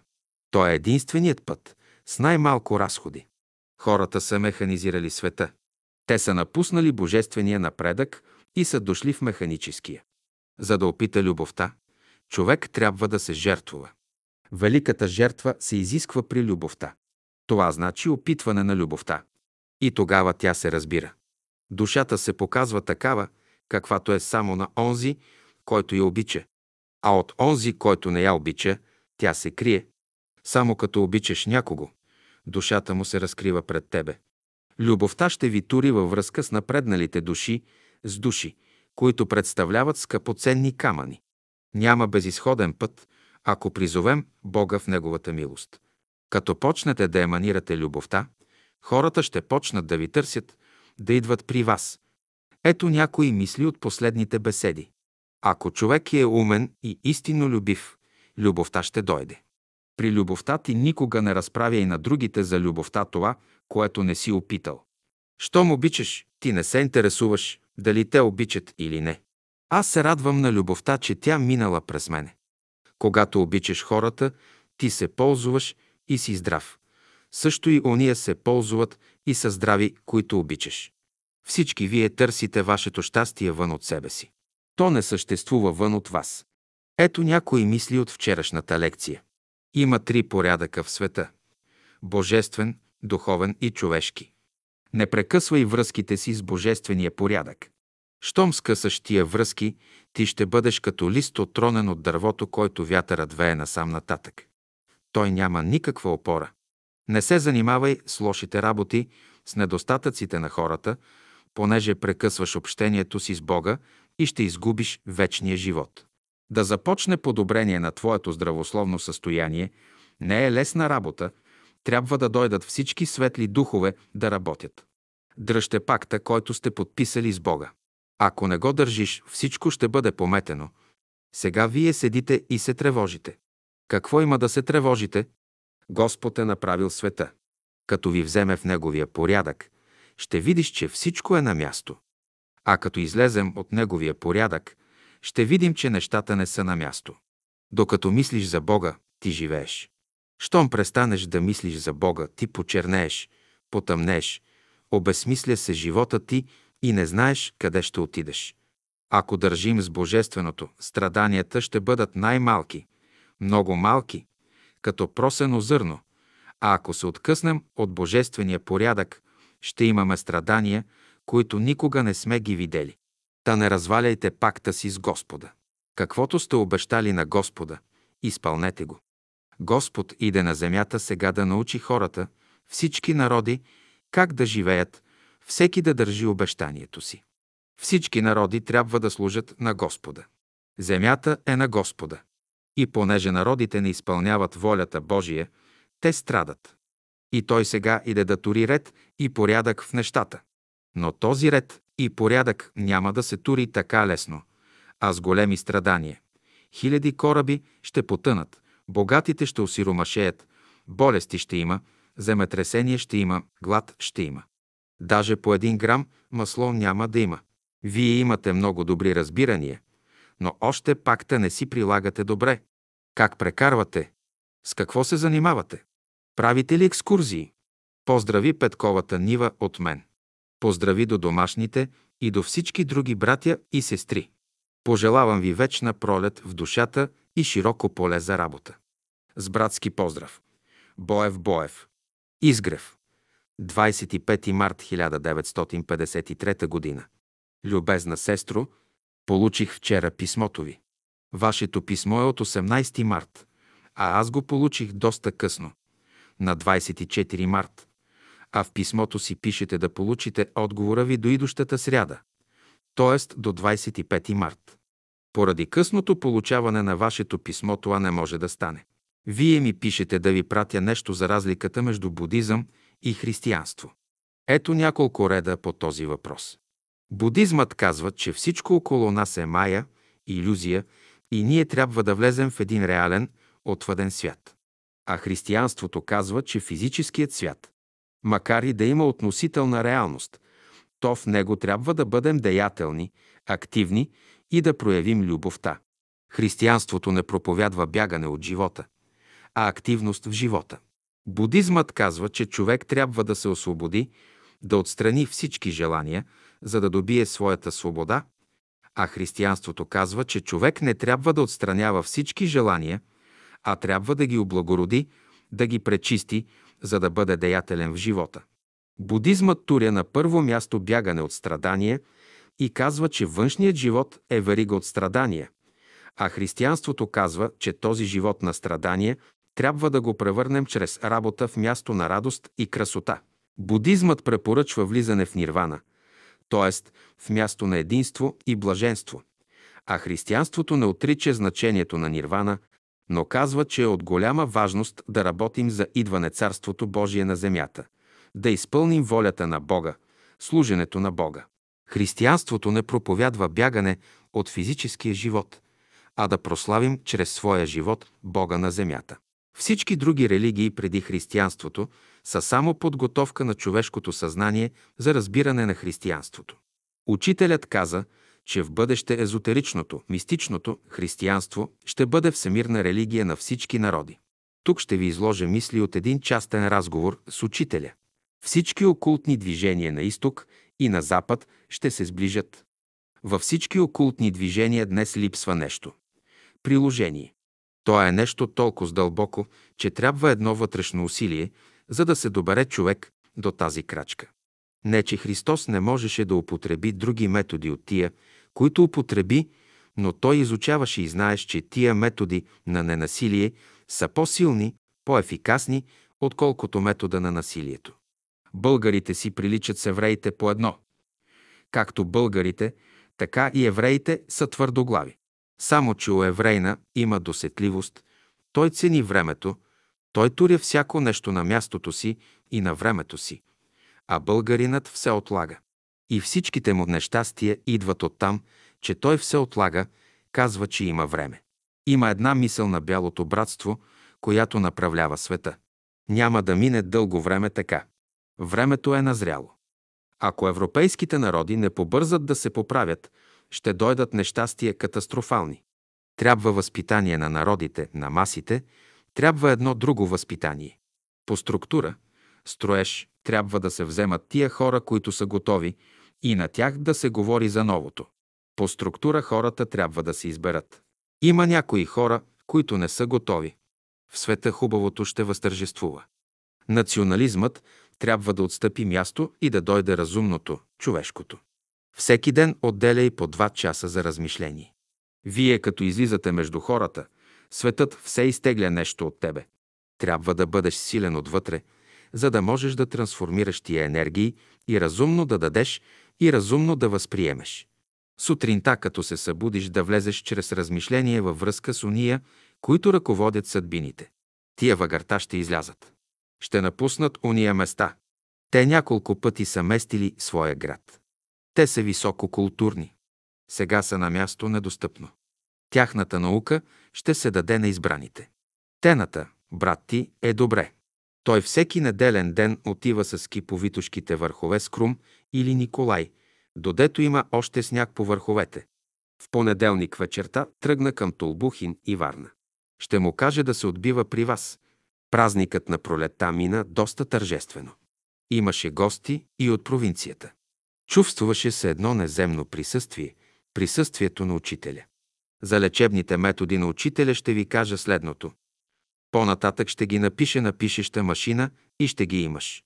Поздрав от Борис, Николай и другите, нарочен поздрав до брат Йордан, сестра Пенка Николова и другите братя и сестри. С братски поздрав. Боев Боев. Пращам ви подарък един астрономичен календар. Той е полезен за определене на лунните фази. Изгрев. 30 януари 1957 година. Любезна сестра, тук имаме разрешение от властта за четене на беседите в салона. Попитахме ги, ами нали ни взехте беседите? Те ни казаха, от много частни домове не са взети беседите. Вие можете да вземате беседи за четене от тия лица, от които те не са взети. И ние от 27 декември почнахме да четем беседи в салона. Денят 27 декември тук мина много тържествено. Сутринта се чете беседата Пребъдване от книгата Заветът на любовта. Вечерта концертът излезе много сполучлив. Преди концерта Борис държа хубаво слово. Финансовата ревизия продължава. Поздрав на брат Йордан, сестра Пенка Николова и на всички други братя и сестри. С братски поздрав. Боев Боев. Тената се върна онзи ден от провинцията. Сега е тук. Борис е добре. Изгрев, 4 януари 1963 година. Любезна сестра, Борис и Жечо са освободени на 31 декември. Благодарим на Бога за това. Всички братя и сестри са радостни. Някои плачат от радост. Председателят на Комитета за вероисповеданията повика Симеонов и Антов и им каза, че братствата в провинцията трябва да се регистрират при Окръжния народен съвет. По това вие ще получите писмо и от тях. Срокът е 12 януари. Ако някое братство не се регистрира до 12 януари, милицията разтуря братството, взема салона, ако има такъв, и то няма право вече да се събира. Вие направете потребното в посочения срок. Тената е на езерата и той още не знае за Борис. Тия дни ще си дойде. Получихме пратените от вас за Борис чрез една сестра пакети. Поздрав на брат Йордан, на сестра Пенка Николова и на всички други братя и сестри. С братски поздрав. Боев Боев. Телеграма. Бърза Цанка Екимова, София. Регистрирай се непременно. Няма да споменаваш имената на членовете. Нареждането е от Комитета на вероисповеданието. Ще придобиеш права за салон и за събиране. Боян. Верска общност до изпълкома. Бяло братство на Окръжния народен съвет. Габрово град Габрово. Молба. От Цанка Николова Екимова, улица Баждар, 24. Ръководител на верска общност Бяло братство. Габрово. Другарю председател, моля възоснова на член 16 от Закона за изповеданията и съгласно дадените указания на Централния братски съвет на верска общност Бяло братство. София от Комитета по вероисповеданията при Министерството на външните работи. Да бъде зарегистриран клона ни в Габрово от верска общност Бяло братство с ръководител Цанка Николова Екимова, живуща в Габрово, улица Баждар, 24, в който клон членуват души. заедно с присъединение към Габрово-Севлиевски клон от верска общност Бяло братство с 10 души членове и с ръководител Стефан Лазаров Тошев, живущ в Севлиево, улица Чапаев 5 и с молитвен дом, стая в жилището на Сава Иванов Калименов, улица Георги Димитров, 83, Севлиево. Молиме да ни бъде съобщено писмено за регистрацията, за да съобщим на Централния братски съвет на верска общност Бяло братство в София, град Габрово, януари 1963 г. С почитание. Изгрев, 14 януари 1963 г. Любезни брат Йордан Екимов, получих писмото ви. Нареждането за регистриране не е само за Бялото братство, но и за всички други духовни общества – педесетници, съботяни и прочие. Комитетът за вероисповеданията е получил нареждане от по-горно място. Значи това нареждане не излиза от самия комитет. Някои са на мнение въпроса за регистриране, вие сами да го решите по вътрешно ръководство. Комитетът за вероисповеданията нареди при регистрирането да се съобщи само името на ръководителя на местното братство и името на четеца. А ако някои искат имената на членовете, това го няма в нареждането на комитета. Но сега е безполезно вече да се правят постъпки за регистриране, понеже срокът е 12 януари. А този срок мина.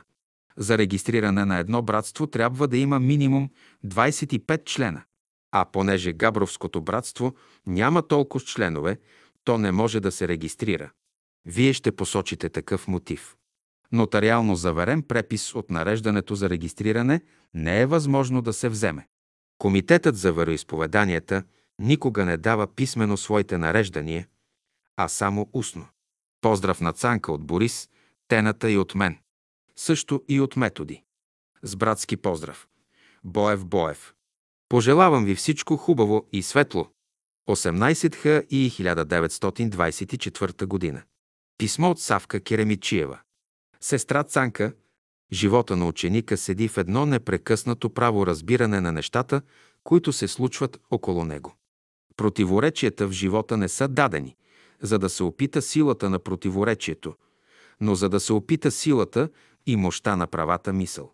И при всяко противоречие ние трябва да се радваме и благодарим на Бога, че е промислил за нас и ни е създал условия да можем да проявим Неговата велика и мощна мисъл, правата мисъл. Нам лежи задачата да покажем на света, че ние сме хора, които носим душа. И казва учителят ни, любовта не може да се прояви без душа. А законът на любовта е закон на послушание. Тогава не можем ли и ние, малките на земята, да проявим любовта? Можем, но трябва да слушаме учителя, който ни носи светлината към Бога и да служим на Бога. Нека в това всички да се подкрепяме. Веднъж беше дал учителя едно много приятно упражнение за размишление. Всяка вечер, като си лягаме да си помислим върху тези два въпроса. Като си замина, какво ще оставя на земята? Кое е това, което ще оставя след мене? И второ, какво ще занеса със себе си, като ида в другия свят? Ето защо трябва да живеем, да изработим нещо, което да оставим и друго, което да вземем със себе си. Навсякъде в живота трябва да се прояви душата. Сега на света трябват широки души, носители на новата култура, която иде в света. Няколко думи от неделните беседи на учителя. Чрез големи страдания се подхранва човешката съвест. Хора, които никога не са страдали, са най-жестоките хора. Жизнените въпроси, които подкрепят нашия живот, трябва да бъдат за всинцани свещени. И това, което за едного свещено, трябва и ние да го пазим свещено. Не е външното положение, което дава сила на човека. Това е неговата душа.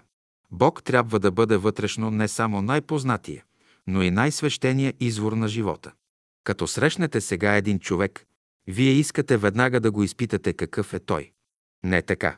Като срещнеш твоя приятел, най-първо ти ще му покажеш ти какъв си. Ще му покажеш всичкото доверие, което има в душата ти. Заради кого? Ще му покажеш какъв е Бог. Но той отвътре трябва да дойде. Не само да вярвате в Бога, но и да го любите, не само да го любите, но да изпълнявате Неговата воля. Това е закона на цялото, дето няма никакъв грях. Човек, който е започнал да живее по Бога, той е един извор, нему всичко съдейства за добро. Чиста е текущата вода, а не застоялата. Владее, който отстъпва. Човек трябва да бъде съвършено отстъпчив, по-човешки отстъпчив, а по Бога устойчив. Свободата на човека е в неговата отстъпчивост. Който живее за Бога може да отстъпва, който живее за себе си не може да отстъпва. Бъдете сега всички бодри и весели духом, на Бога се радвайте и Него изявявайте. Ще свърша писмото си с едно обично на учителя мото. Които любят Бога, всичко им съдейства за добро. Сестра Цанке поздрави по именно всички в дома души на Господа с някои от тези учителеви слова. Едноха 1928 година. София. Божията любов носи пълния живот. Любезна Цанке, твоето писмо получих, аз все пак много го очаквах, въпреки че то дойде много на време. Аз много се забавих с отговора и моля те извини ме, ще гледам и на дело да се поправя. Горе си свърших упражнението, след това се преместихме от една къща в друга, нареждаме и моята работа, която е текуща, ти знаеш вече, не можех да я оставя. И за това писмото до тебе все отстъпваше. Ето сега вече си наредих време и за твоето писмо. Сега по това стига толкова, ето и другото. На 23. Девето в неделя сутрин. Човек трябва да има едно вътрешно разбиране на живота, то значи да осмисли живота. Бог живее в човека и си проявява в светлината на неговото съзнание. Вярата на човека води към Бога. Когато нашата мисъл е хармонична, тя ни приближава към Бога. От сина се изисква послушание. Ученикът трябва да учи. Нас ни трябва едно. То е новото. Вие като четете писанието, всеки ден Бог влива нещо ново. В живота и страдания и радостите еднакво благо носят, който разбира. Мисълта ви трябва да бъде толкова силна, че тя да измени окръжаващата среда, в която се намирате. Водата доставя подтик за вас да добиете чистота. 24 септември, понеделник. Втори ден. Трите велики закони. Човек не може да бъде умен, не може да мисли право, ако не е добър. Да бъдеш добър, това значи да бъдеш господар на нището, а слуга на висшето. Само силният човек може да бъде добър. През тази година аз искам да се стремите да станете господари на нището. Добре ще мислим и добре ще служим. Тъй да се поставиш в живота си, че да не шокираш никого с поведението си. Той го наричам красота, пък аз го наричам акустика на съзнанието. 25 септември 1928 година. Трети ден, вторник, сутринта, прочети 18 глава Матея, тя показва съвременното съзнание на съвременната цивилизация. Ти трябва да простиш заради Божията любов. Човек трябва да бъде непоколебим в своите убеждения. Твърдостта на човека не трябва да се мени. Човек не трябва да прави връзка с греха. Съдбата ви ще бъде не как сте живели в миналото, не какви грешници сте били, аз ще ви съдя. Като сте видели как аз постъпвам, вие защо не сте постъпили тъй? Бъдете и вие образци. Ще си турите една задача за бъдеще да вършите невъзможните работи. Вече възможните работи да вършите знаете. Онзи, който служи на Бога, той не може да бъде в лишение. В лишение ли е, има нещо криво в служението. Любовта носи всички условия на живота. Ако ще живея, аз не искам да умирам, в мен седи тъй въпроса. Искам да бъда съучастник на Божия живот. Това трябва да бъде идеал за синца. Живота. Той ще знаете, че сте души. Законът на любовта е такъв. Тя винаги дава. Ще имате и вие остри ножове. Това е Словото Божие. Цанке, това е последното, това е най-новото. Поздрави майка си и лелите си и братчето си. Твоя сестра в Господа, Савка. Едноха, 1928 година. Комитет при Министерство на външните работи по въпросите на Българската православна църква и на религиозните култове, номер 185, София, 6 юни 1961 година. До Никола Антов Вълчев, улица 10, номер 2, в квартал Изгрев. Тук, Боян Димитров Боев, улица Зелен Синор, 18, квартал Изгрев. По повод изложението ви от 23 май 1961 г. до министъра на външните работи съобщаваме, че възоснова на член 10 от Закона за изповеданията регистрацията на Борис Николов Дойнов и Жечо Панайотов Жеков е снета. Председател М. Кючуков. Вярно с оригинала. Никола Антов. Обяснителна бележка. Член 10 от Закона за изповеданията гласи Свещенослужителите и длъжности лица в кое и да е изповедание могат да бъдат само лица, които са български граждани, честни и благонадежни и не са лишени от права с влязла в законна сила присъда.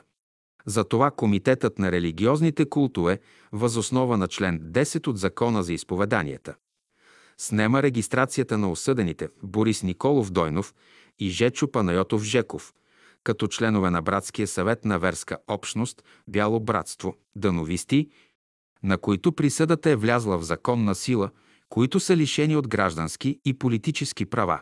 Борис Дойнов – 15 години, а Жечо Панайотов Жеков – минус 10 години. Съобщавам ви и присъдата. Едно Борис Николов Дойнов е осъден от Софийски градски съд по дело номер 4 от 1959 година с присъда номер 31 от 19 май 1959 година, потвърдена от Върховния съд на Ейч, а родна пие публика България с присъда номер 851 от 21 януари 1960 година, както следва. 1. Осъден на 12 години затвор. 2. Осъден на 15 години лишаване от граждански и политически права. 3. Осъден на 170 000 лева сегашни пари, злоупотреба, обсебил на бялото братство. Дановисти 4. Осъден на 40 000 лева за причинени вреди и загуби на бялото братство. Дановисти 5. Осъден на конфискация на една втора част от цялото му имущество в полза на държавата ни. 6. Осъден да плати глоба на държавното съкровище 25 000 лева и 5 000 лева му наложи Върховния съд или всичко глоба 30 000 лева на държавното съкровище, съгласно член 29 от Закона за изповеданията. Две Жечо Панайотов Жеков. Също е осъден по горните дела и присъден. Едно. Осъден на 8 години затвор. 2. Осъден на 10 години лишаване от граждански и политически права. 3. Осъден на 39 000 лева. Злоупотреба на бялото братство. Дановисти. 4. Осъден на конфискация една втора от цялото му имущество в полза на държавата. 5. Осъден да заплати глоба 25 000 лева на държавното съкровище. Три освен горните присъди съдът присъди и начетна верска общност Бяло братство. Дановисти.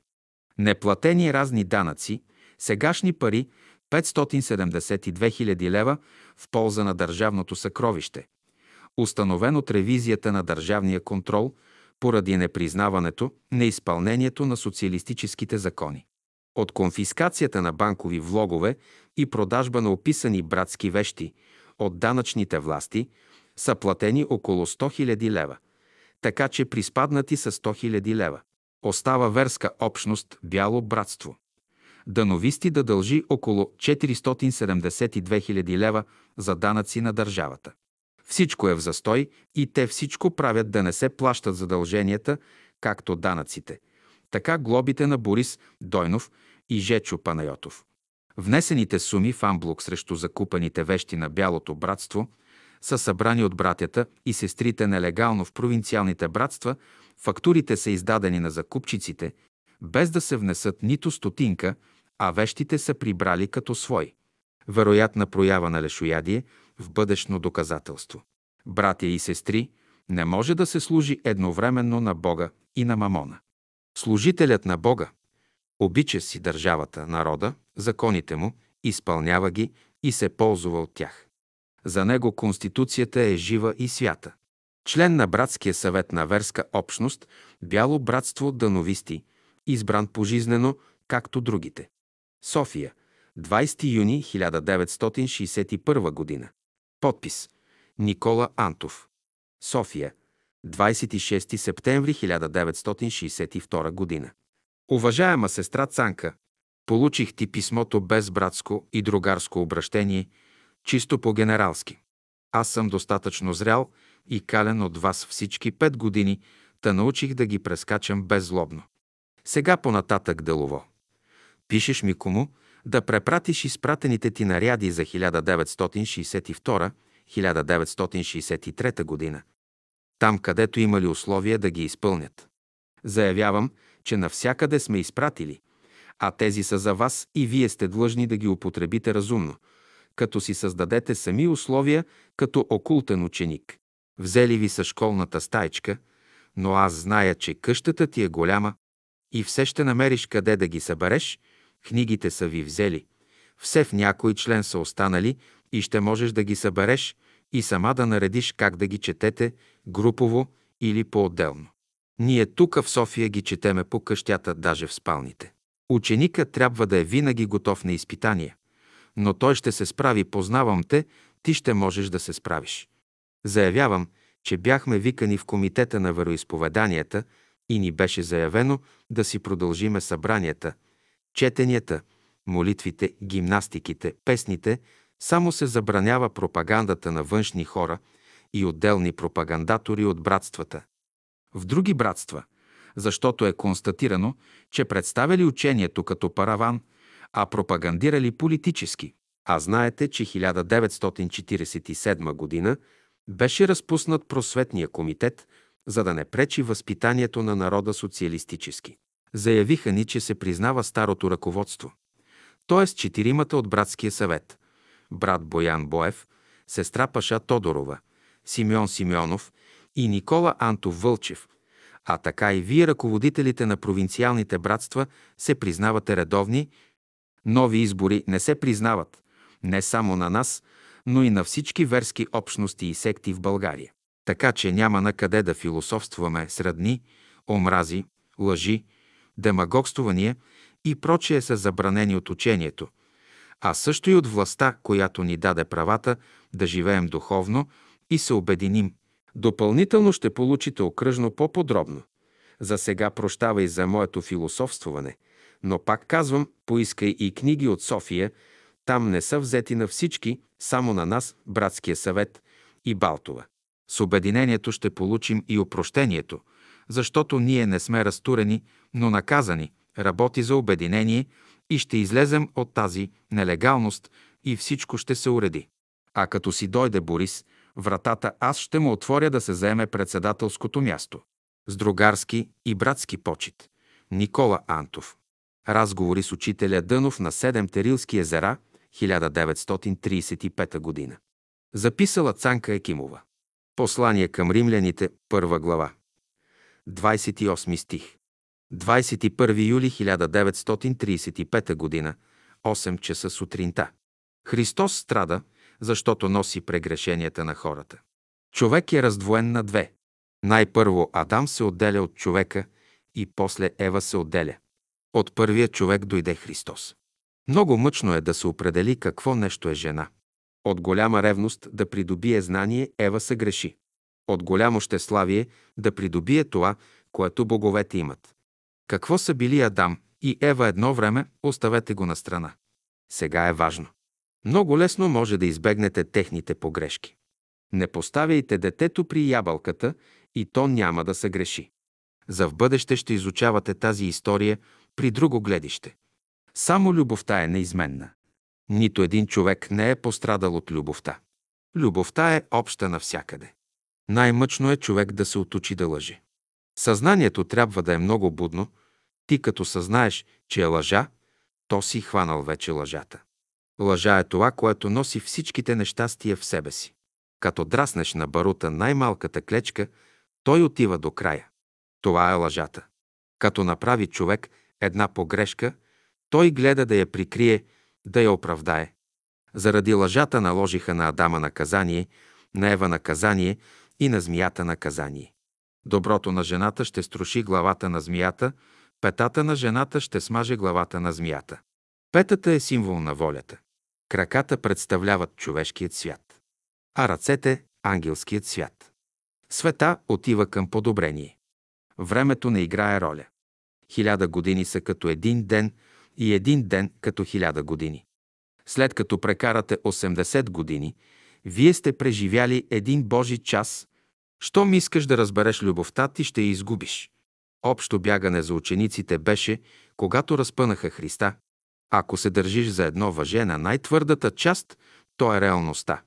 След Възкресението учениците стъпиха на една основа, в която нямаше никакво колебание. Слоновете никога не изявяват любовта си. Те са едни от най-умните и благородни животни. 22 юли 1935 година. Щом искаш, ти си ограничен. Ще дадеш това, което имаш, за да вземеш това, което нямаш. Щом искаш, ти трябва да дадеш.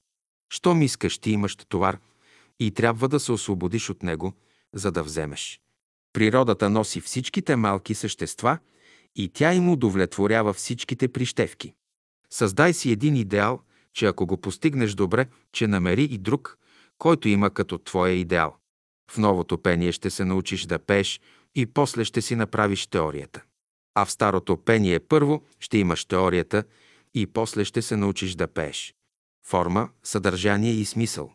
Това са трите качества на един тон. Певицата Морфова е дошла до формата и съдържанието, но няма смисъл.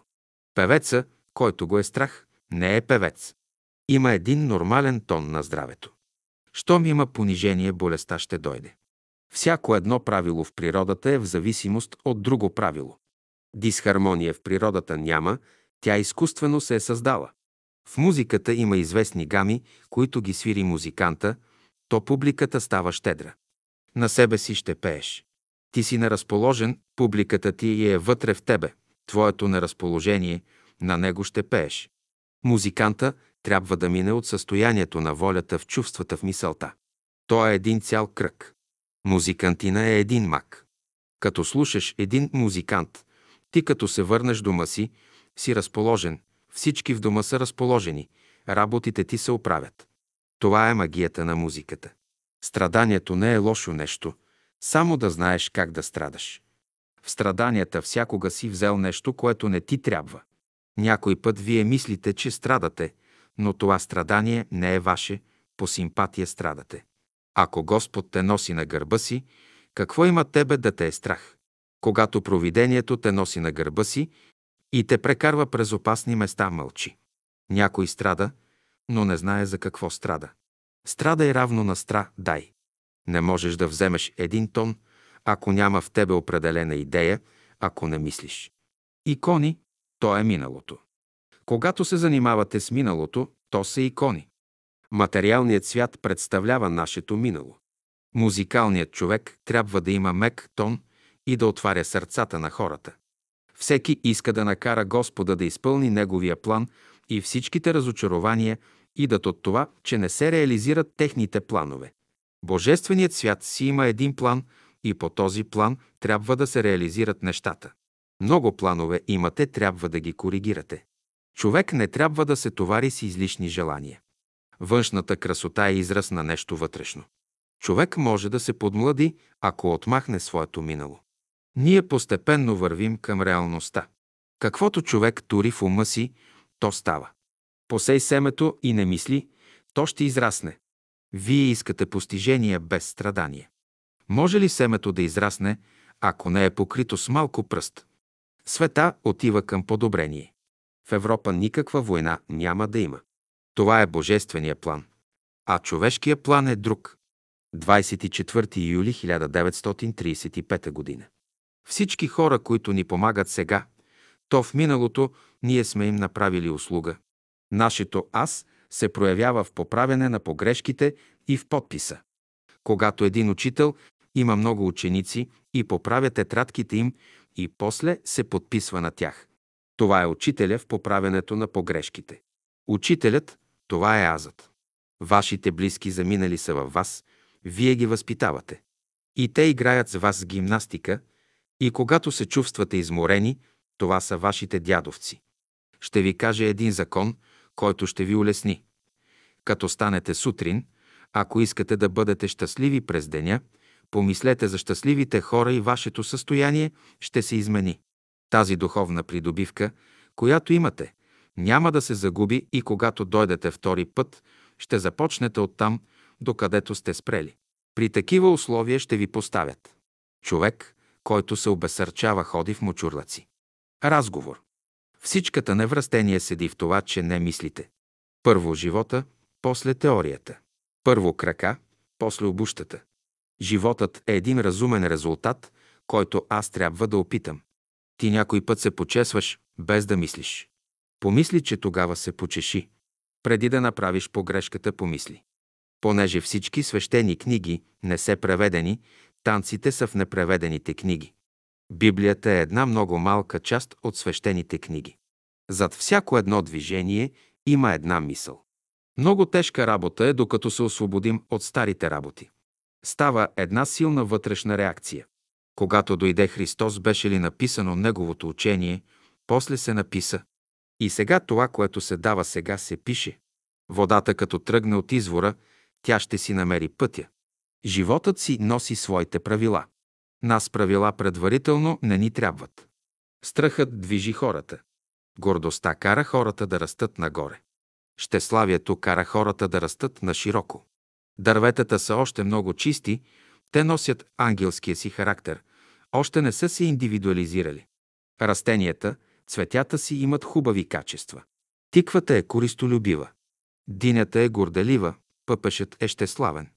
Провидението ти дава страдания, сиромашия, ти си един актьор, ще играеш тая роля. За певците се срещат мъртви зони. Това, което пееш, трябва да го живееш. Като се изпее песента «Благославя и душе моя Господа», човек може да се лекува. Трябва човек да бъде много музикален, за да оценява. Българинът е затънал в ми и фа. От песните зависят много работи. Те филтрират, като се вкиснеш, да знаеш как да се филтрираш. Трябва да знаеш първоначално какъв тон да вземеш. Един тон или те отваря, или те затваря. Онзи, който е силен, отначало започва бавно, тихо. Водата от извора ще влезе в морето. От морето ще се върне. Злото се явява от безлюбието. Като престане любовта, идва злото. В доброто ти градиш, в злото ти разваляш, рушиш. Свободата се стреми по възможност към най-малките ограничения. Има хора, които не могат да се проявят добре, ако не ги грухат като жито. Всичките тези животни, коне, волове от любов към вас дойдоха да ви служат, формата още нищо не значи. Човек се показва във време на мъчноти колко е силен. Щом във време на мъчноти издържи, той е силен. В мъчнотиите се показва силата. Страданието е нещо изключително. От рая, от невидимия свят дават милиони, за да изживеят едно малко страдание. Там страданието е изключено, а в ада радостта е изключена. И там за малка радост дават милиони. Много хора има, които не страдат. Някой му се счупил крака, а ти го окайваш. Но тебе не те боли, той е който страда. Най-хубавите неща ние ги добиваме чрез страданието. Ако житото не страдаше, ние нямаше да се радваме. Ако вие страдате, намерете един човек, който се радва. Има известни скърби, които не можеш да ги продадеш. Например, имаш кесие с пари и се страхуваш да не ти е откраднат. За да се освободиш от страха, трябва да дадеш кесията. Тогава ще се освободиш от страха. Но и от кесията ще се освободиш. Ти ако не станеш слуга, никога не можеш да се научиш да работиш. Ако едно лозе не го копаят, грозда не дава. Доброто има добри последствия, лошото и тук, и където и да има лоши последствия. Та сега, каквото сте правили в миналото, сега се печете. В източните народи за камилата имат 5000 думи. Разговор. Езерата. 18 август 1935 година. Ако си богат и при тебе дойде един беден да му помогнеш, а ти му откажеш, но ти един ден ще изпиташ неговото положение. Ти като богат имаш една малка възможност не да отнемеш страданията му, а да ги малко облегчиш. В нас Бог воюва за нас. Страданията, изпитите, то са само едната страна. Само един кратковременен живот, той ще страда. Някой път имаш някоя скръп, дойде някой човек и скръпта ти отминава. А някой път си радостен, дойде някой при вас и вие ставате скръбен. Един проповедник, ако се кара с друг проповедник, той е своенравен светия. Онзи, който е минал през голямата скръп, е разбрал вече любовта. Христос научи в страданията какво нещо е любовта. Той научи по кой път може да се избави света. Може без страдания, ако имаш любовта. Защо ти е любовта? За да се освободиш от страданията. Като добиеш любовта, ще отидеш да помагаш на другите. Има мъчноти, които разрешение в никои книги не можеш да намериш.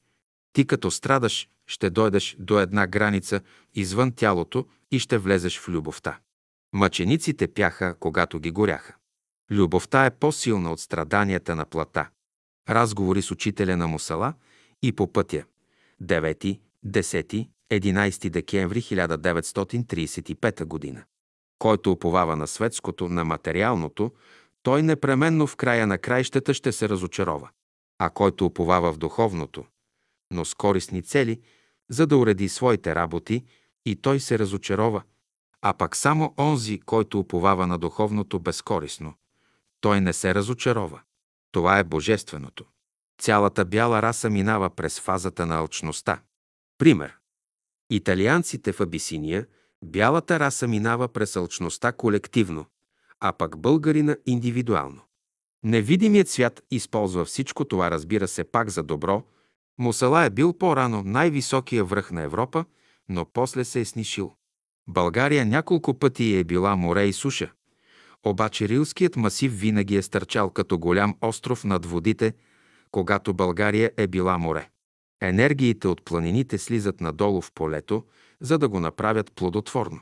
В бъдеще планините ще се снишат, а пък полетата ще се издигнат като планини. При изгрев слънце на Мусала учителя прочете второ послание към коринтяните, две глава. Температурата при изгрев слънце на Мусала – 4 градуса над нулата. Учителят погледна от Мусала, отвъд долината на бели искари глолистните гори и множеството върхове и каза – те са чисти и там живеят същества, служители. Те изобщо обичат да живеят там, дето не стъпва човешки крак и дето не ги безпокоят. Те знаят изкуството да стават видими и невидими, те живеят полуфизически и полуастрално, те си имат тук жилища. Етерът прониква въздуха и светлината, един друг се проникват. Това, което прониква, то владее. По-малкото живее в по-голямото, по-голямото обгръща по-малкото. Етерът има четири състояния. Мислят, че етерът е еднороден навсякъде, а пък то не е така. Слънцата са центрове на етерните енергии. Налягането на етера образува слънцата.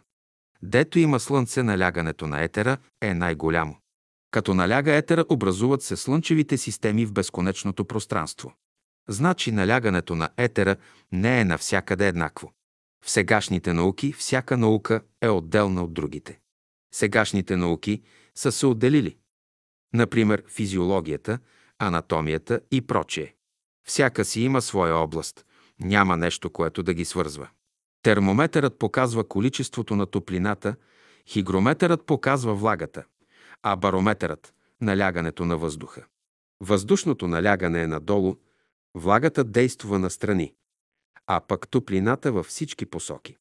Върху всеки организъм се упражнява налягане отвън а пък с топлината има напор на етера отвътре. И тогас се дохожда в равновесие. Когато хората изгубят любовта, тогас човек става тромав, тежък, както казва българина.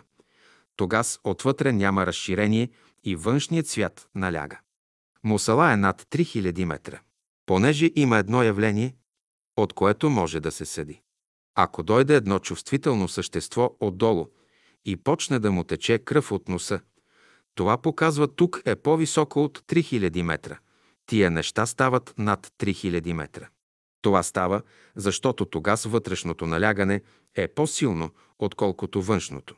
Затова, когато вървим отдолу нагоре, трябва да се приспособяваме към слабото външно налягане и вътрешното разширение да се уравновесят. Трябва да се спираме по 30 секунди от време на време, за да дойде това уравновесяване. Учителят пак погледна върховете осеяни зад долината на Бели Искър и каза «Представете си, че тия същества живеят на едно място, което никак не е привлекателно за хората. Наглед голи скали, а пък те го правят да не е привлекателно и хората няма да искат да живеят там. Има едно братство, което пътува в света и носи култура. То е живяло в Египет, Вавилон, Персия, Палестина, Гърция, Рим, Англия, Франция, Германия, англосаксонската раса и сега това братство се е преместило в България, у славяните, и гдето то дойде, има култура, всичко се движи и се развива. Колкото едно същество живее в по-гъста среда, толкова е по-низши.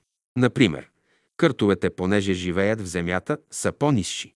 Има същества, които живеят и в земната кора. Те са невидими. Те се ползват от особени лъчи. Защото има и други лъчи. Цялата Слънчева система е слизала до сега с всички свои планети. Сега Слънчевата система с всички свои планети върви, върви във възходяща степен, дига се нагоре, следователно скоро ще влезе в една нова област, която отговаря на една нова култура. И Земята се дига заедно с Слънчевата система. Постепенно върви все по-нагоре. Но постепенно това може да вземе с хиляди години. Изчисляват сега, че цялата Вселена прилича на яйце, на което вътрешната вместимост е равна на 84 билиона светлинни години, т.е. толкова с пространство, което ще изходи светлината за 84 билиона години, като изминава 300 000 км в секунда. А до сега хората знаят само 210 светлинни години. Отношение 210 към 84, такава само част знаем от Вселената. И ние сме вътре като в яйце. И старите окултисти казват, че Вселената приличала на яйце. Много голямо яйце. Един божествен ден е равен на едно число, което се пише с единица и след това 15 нули. На толкова с наши години е равен един божествен ден. На толкова се е равна и една божествена нощ. На 365 милиона години Бог слиза веднъж, за да уреди работите. Под думата слизане се разбира насочване на съзнанието. Когато аз насочвам съзнанието си към някого, аз слизам към него. Ангелите се различават един от други по степента на своето развитие, според еволюцията, която са минали. И сегашните хора ще станат ангели. Когато сегашните ангели, които ни помагат, са минали през фазата на човечеството, тогава сегашните хора са били като растения и животни. И тогавашните хора са си служили с тях като с впрегатен добитък и сега идат да помагат на хората, за да им се отплатят. Ангелите се съобщават с хората по закона на вдъхновението. По закона на вдъхновението им предават своите мисли. Ангелите за целта избират хората, които да не дават никакво препятствие, за да могат да им предават своята мисъл. Енергиите на ангелите са толкова грамадни, че те са се оттеглили от хората, за да не им правят пакост. Като дойдат ангелите при хората, които не са готови, хората ще паднат в несвяст, не ще могат да издържат. Нали, които дойдоха в Гециманската градина при Христа, за да го хванат, паднаха на земята. И той отслаби енергията си, за да не им препятствува. Черната ложа иска да тури хората в стълкновение с Божествения свят, за да ги осъкати. У религиозните хора има една опасност. У тях има честолюбие. У учените има честолюбие. А за Христа се казва, той прие рабски образ, значи имаше смирение. Ти считаш, че един човек е долен, а пък у него Бог живее. Ти ще се обмениш с него. Инак ти се израждаш. Навсякъде е божественото, ако разбираме нещата. От Слънцето сме слезли на Луната и от Луната сме слезли на Земята. Има една група, която винаги идва с учителя. При всички велики събития членовете на тая група се събират и идат заедно. А пък когато няма велики събития, членовете на тая група се разпръскват и се прераждат. Сега е дошло време черната ложа да се оттегли и бялата ложа вземе надмощие. Новият човек е изпратен на земята, за да се прослави името Божие, да се прояви Божественото. В египетските свещени предания се говори за Изида и Озирис. Те са били хора като нас. Те са живели в предисторическата епоха. Но после стават символи в египетските школи. Изида после става символ на истината, която е забулена, а пък Озирис е представител на изгряващото слънце. Озирис е проповядвал за слънцето. Всеки трябва да мине през Изида, за да дойде до Озирис. Изида беше жена. Който разболи Изида, трябва да умре. Един велик адепт дигнал булото на Изида и видял красотата на нейното лице, но не умрял, понеже знаел законите. Това символизира посвещението. Изида представлява истината, която е забулена, която се крие от неподготвения. Но в същото време и във всеки човек има Изида. Това е душата, божественото в човека. И велико нещо е да познаеш душата в човека. Това е посвещение. През черната раса е било ужасно. Тогас е имало толкова много убийства, толкова престъпления, колкото в никоя друга епоха. Сега черната раса е служителка на бялата. Сега е епохата, когато ще дойдат синовете на светлината, свещената раса. Безкрайните неща. 23 Х 1935 година. Любовта и животът е за младите. Работата и учението е за старите. Младият не му трябва работа, не му трябва да учи. Той трябва да люби и да живее. Ама не да ходи да търси момиче. Това е работа вече, това е знание. То е за старите. За да живее човек, той трябва най-първо да обича. И за да се учи, той трябва да е работил най-първо. Ти не можеш да учиш, докато не си работил. И не можеш да живееш, докато не си обичал. И не можеш да работиш, докато не си живял. И не можеш да учиш, докато не си работил. Като млад най-първо ще любиш и ще живееш. Като стар ще работиш и ще се учиш. То е вече почва на изпълнението волята Божия. Изгревът на слънцето има отношение с очите. Ако ти нямаш зрение, как ще знаеш това? Че слънцето е изгряло, твоите очи ще покажат. По какво се познава любовта? Младият ще почне да люби и живее. Старият, че той работи и учи. За кого се плетат паяжините на паяците? За мухите. Та човек, който казва, че страда за него, ще кажеш, муха е той. Аз ви говоря така, за да мислите малко. Ревността винаги иде от състояние на преяждане. Всеки, който е ревнив, е преял. Младият момък, който се оженил за една мома, ще почне да я ревнува. Да не вземе някой жена му. Та синко майчин, та ти не я ли взе от баща и от майка й, ти я открадна. Казва, ще ми я вземат. Та ти от баща й си я взел. В това отношение ревността ти няма място. За да бъде човек свободен, трябва да го обичат. Ти не можеш да бъдеш свободен, докато не те обичат. Свободата иде от любовта. Дето има любов, има свобода. Дето няма любов, няма свобода. Щом ти ограничаваш, няма любов. Любовта носи свобода. Нищо повече. Ако искаш да бъдеш свободен, трябва да те обичат. И ако искаш другите да бъдат свободни, трябва да ги обичаш. Някой, ако е болен, ако можеш да го обикнеш, той веднага може да оздравее. Аз мога много примери да ви приведа, че в света, което лекува, то е любовта. Щом ти си се обезверил, любовта не е при тебе. Щом си невежа и други, това са признаци, че онази реалност, която ти търсиш, няма я при тебе. Старите хора да работят, учениците да учат. На младите любов и живот им трябва. А вие искате младите да дойдат тук да се учат. Не, не. Старите могат да работят, те ще учат. Ти староста ще я хванеш, ще кажеш. Ти трябва да работиш и да учиш. Ти навсякъде трябва да тичаш и да помагаш. Какво разбирате вие да ходите по Божиите пътища? Да ходите по Божия път и да роптаете, че сте остарели? Това е животното. Божественият път иска работа и учение. Божественият път не седи в роптанието. Всичко в Божествения път е благо. Щом дойдеш в любовта, любовта е само това, което примирява всичките противоречия, които съществуват. Вярата е свързана с живота. А не можеш да имаш вяра, докато нямаш любов. Ако имаш любов, ще имаш вяра.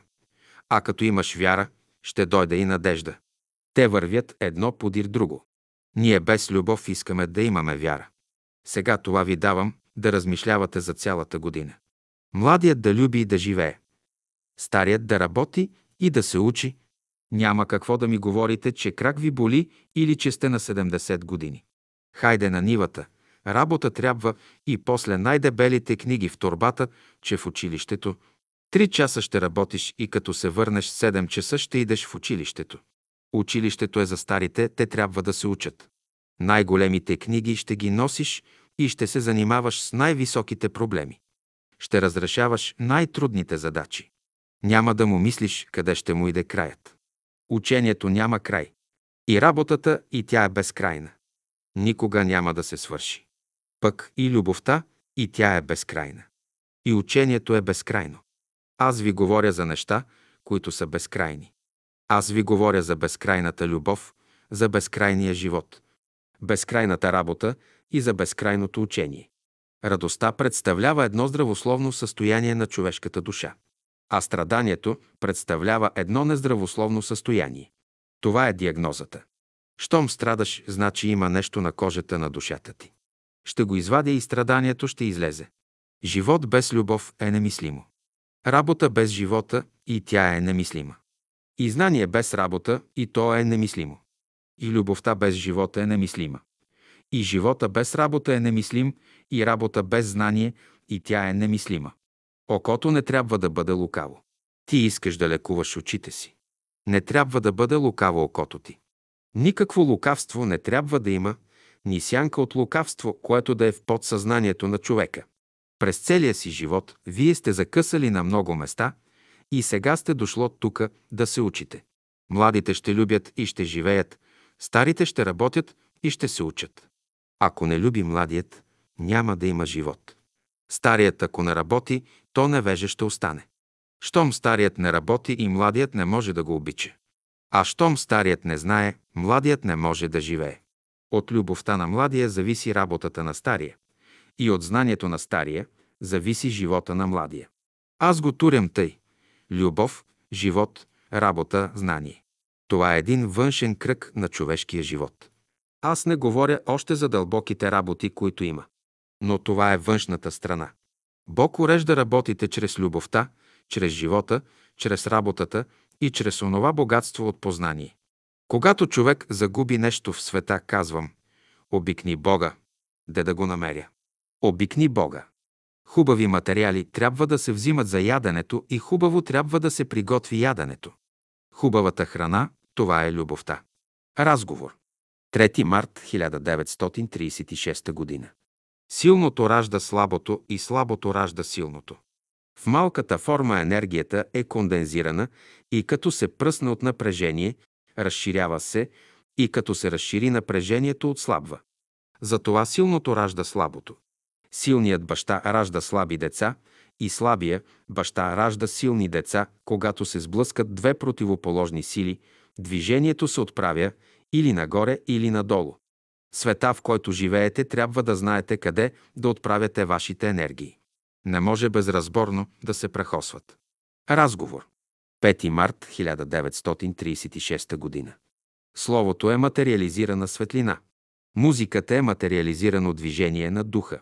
Като направиш добро на някое млекопитающе, ти правиш добро на тази душа, която е затворена вътре в тази форма за наказание. Като знаеш да направиш добро на краката си, ще знаеш да направиш добро и на другите. Защо един пияница не може да направи добро? Защото изнасиля себе си, като пие. Вие правете доброто и не мислите какво мислят хората. Днешният ден е важен, че вчера щяла да те завлече бурята, не е важно. Нали днес слънцето грее и ти си радостен. Слугуването е наука, а пък прислужването е репетиция. Да се радваш, когато и другите се радват, разбирам, но да се радваш, когато други скърбят, тогава не разбирам. Когато работите и изпълнявате задачата с левчето, която е дадена на учениците и произнасяте лозинката, която е дадена, ще произнасяте и това мото. Господи, както аз турям по един лев в касата, така и всички хора на земята да турят по един лев три пъти. Амин. Разяснение. По този начин ще пращаш твоята силна мисъл по целия свят да работи и така хората по въздуха ще възприемат тая идея и ще я приложат. Амин така да бъде. Последни слова на учителя, записани в тефтерчето на Цанка Екимова. Сега излизаме от 13-та сфера, минаваме през щастливи събития, дето се твори новата земя. Който вярва, ще го опита, който не вярва, ще го види. Той, което светлината внесе в ума, е верно. Той, което топлината внесе в сърцето, е верно. Той, което силата внесе в организма, е верно. Вие сте всички комунисти, понеже ходите по земята и работите. Понеже земята орете и ядете, всички сте земеделци. Понеже всички дишете, широки социалисти сте. Понеже всички четете, ето вие сте звенари. Понеже живеете в България, имате тогава Отечествения фронт. Речи, аз ги нося всички в себе си и комунист съм, и земеделец съм, и широк социалист и звенар съм. Отечественият фронт и той е вътре. С всички съм в братство и равенство. Главоболието е закон на просвета. Светлината, която не прониква в мозъка, образува главоболие. Всичките караници, които имате тук в събранието, те образуват бомбардирането на София. Виждам много бомби във вас са окачени. Натурели сте ги като икони. Ако бяхте свети и бомбите ще дойдат, ще се поклонят, ще останат цели. Последните мисли на учителя, 24 декември 1944 г., през нощта, въпросите имат инволюционни и еволюционно разрешение. Това е работата, че повече хора ги разрешават по инволюционен начин. Не разрешавайте социалните въпроси. Речете ли да ги разрешавате, става каша. Противоречията имат еволюционно и инволюционно разрешение. Оставете социалните въпроси. До сега нямат никакво разрешение. Всичко да бъде за славата Божия. Четири часа сутринта. Сега вече има хармония. Всичко е добро вече. Сега ми трябва само една почивка. Постигна се вече по-добре от когато иде. Никога западната култура не е придобивала толкова благородство и отзивчивост, както сега. Което е постигнато, стига толкова. Както те изискват тяхното, и ние ще искаме нашето. Човек трябва да обърне умът си към Бога. Всичко е страдание сега. Любов към Бога. Искам да излезна от тези страдания навън, вече навън. Чистота и святост. Здраве и чистота. Безгранична чистота. Един часа. Абсолютна чистота. Шест часа и половина. Вие ще създадете формите, истинските форми, идеалните форми. Разумните форми са последните, които ще останат. Ние създадохме всичко. Привлечете всички и ги изменете. Придвижете се към изток. То ще се измени по един естествен начин, като се стремим към Божественото. 6 часа и 30 минути. Безкористие. Да привлечете хората да ви обикнат. Все по една свещ да имате, повече от това не трябва. 7 часа. Работа, работа, работа. Гледайте да схванете всичко. Вече формата няма сила. 25 декември 1944 г. 6 часа вечерта. Няма да се плашите сега.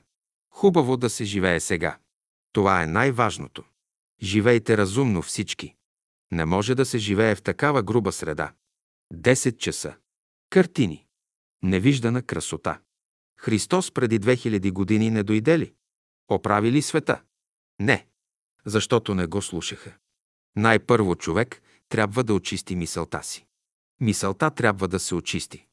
Чувствата на човека трябва да се очистят и постъпките трябва да се очистят. Един човек може да създаде цяло нещастие за човечеството. Вие не съзнавате, че един човек може да образува една много динамична мисъл. Един човек може да създаде цяло нещастие на човечеството. Ти не може да пречистиш кръвта си, ако нямаш една чиста мисъл, чисти чувства и чисти постъпки.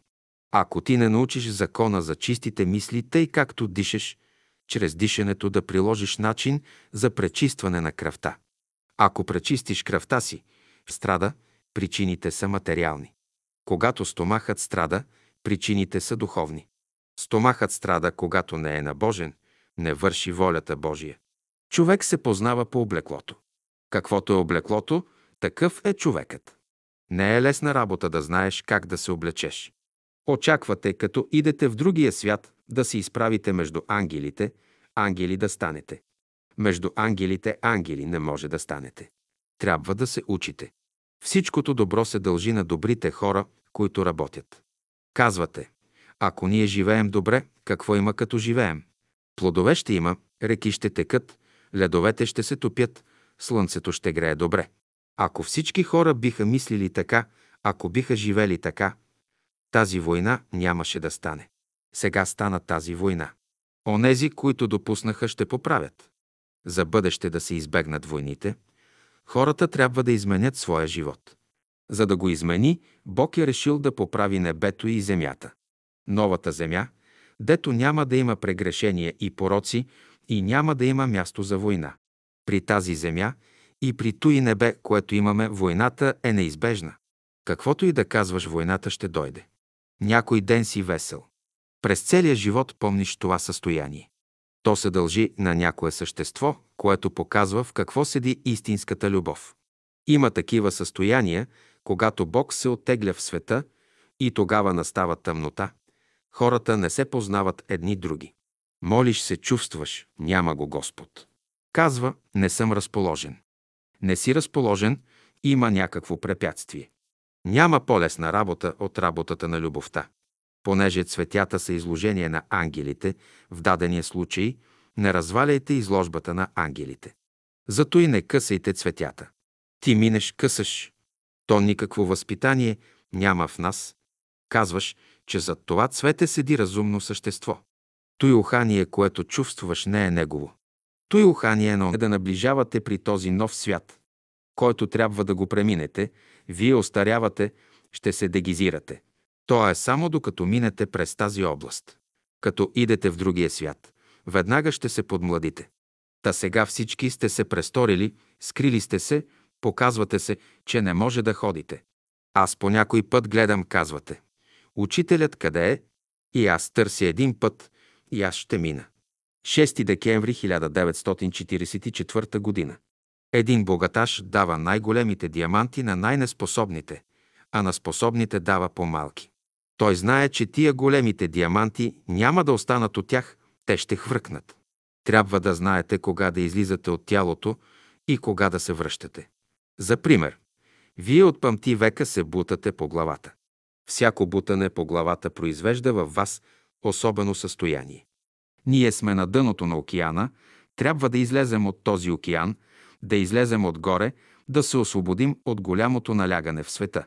Един марсианец не може да мисли и да бъде снисходителен и милостив. Що е страдание? Бог да те остави няколко години, то е страдание. Щом дойде при тебе, то е радост. Когато Бог иде, то е радост.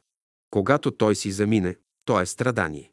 В лицето може да видиш силите, които действат в човека. Някой път линиите са груби. За тия линии показва, че се крият груби сили. Не са фини силите, но груби сили, които трябва да се обработват. Всичките мъчноти в съвременния живот зависят от грубите сили, които са вложени в нас. В красивите хора лицата са живи, не са статични. Отдето минат красивите хора, като ги погледнеш, запалват като огън. Не е било време, когато разумните да не са блажени. Не е било време, когато глупавите да са били блажени. Под думата блаженство разбирам разумност. Ще ви дам един съвет. Когато имате някакви проекти, никога не ги съобщавайте. Всяка дума казана на място става. Кажеш някъде. От мене човек няма да стане. Не става каквото кажеш става. Кажеш някъде. От мене човек ще стане. Става. Внимавайте думите, които казвате, за какво стават. Има думи, които стават за добро, има думи, които стават за зло. Колкото очите са по-близо до носа, толкова човек приема по-малко впечатление. Колкото очите са по-отдалечени от носа, толкова този човек приема повече впечатление. Вие носите оттенъците на хиляди поколения, които са оставили в себе си известни недостатъци. Трябва да се освободите от тях, за да изпъкнат божествените качества, които са вложени първоначално. Човек, когато прави добро, другите хора да не знаят това. Защото, щом правиш добро и хората знаят, ти вече не се ползваш от него. Помнете едно правило. Божествените работи сами идат при нас. Божественото не се търси. Тези работи, които ги търсим, те са човешки работи. Когато някои хора не ви искат, защо не ви искат? Те ти дават свобода да излезеш из къщи навън. Като не те искат в затвора, ще излезеш. Като те искат, ще бъдеш ограничен. Човешкият език е игла. Трябва да знаеш как да навиеш. Езикът трябва да се възпита.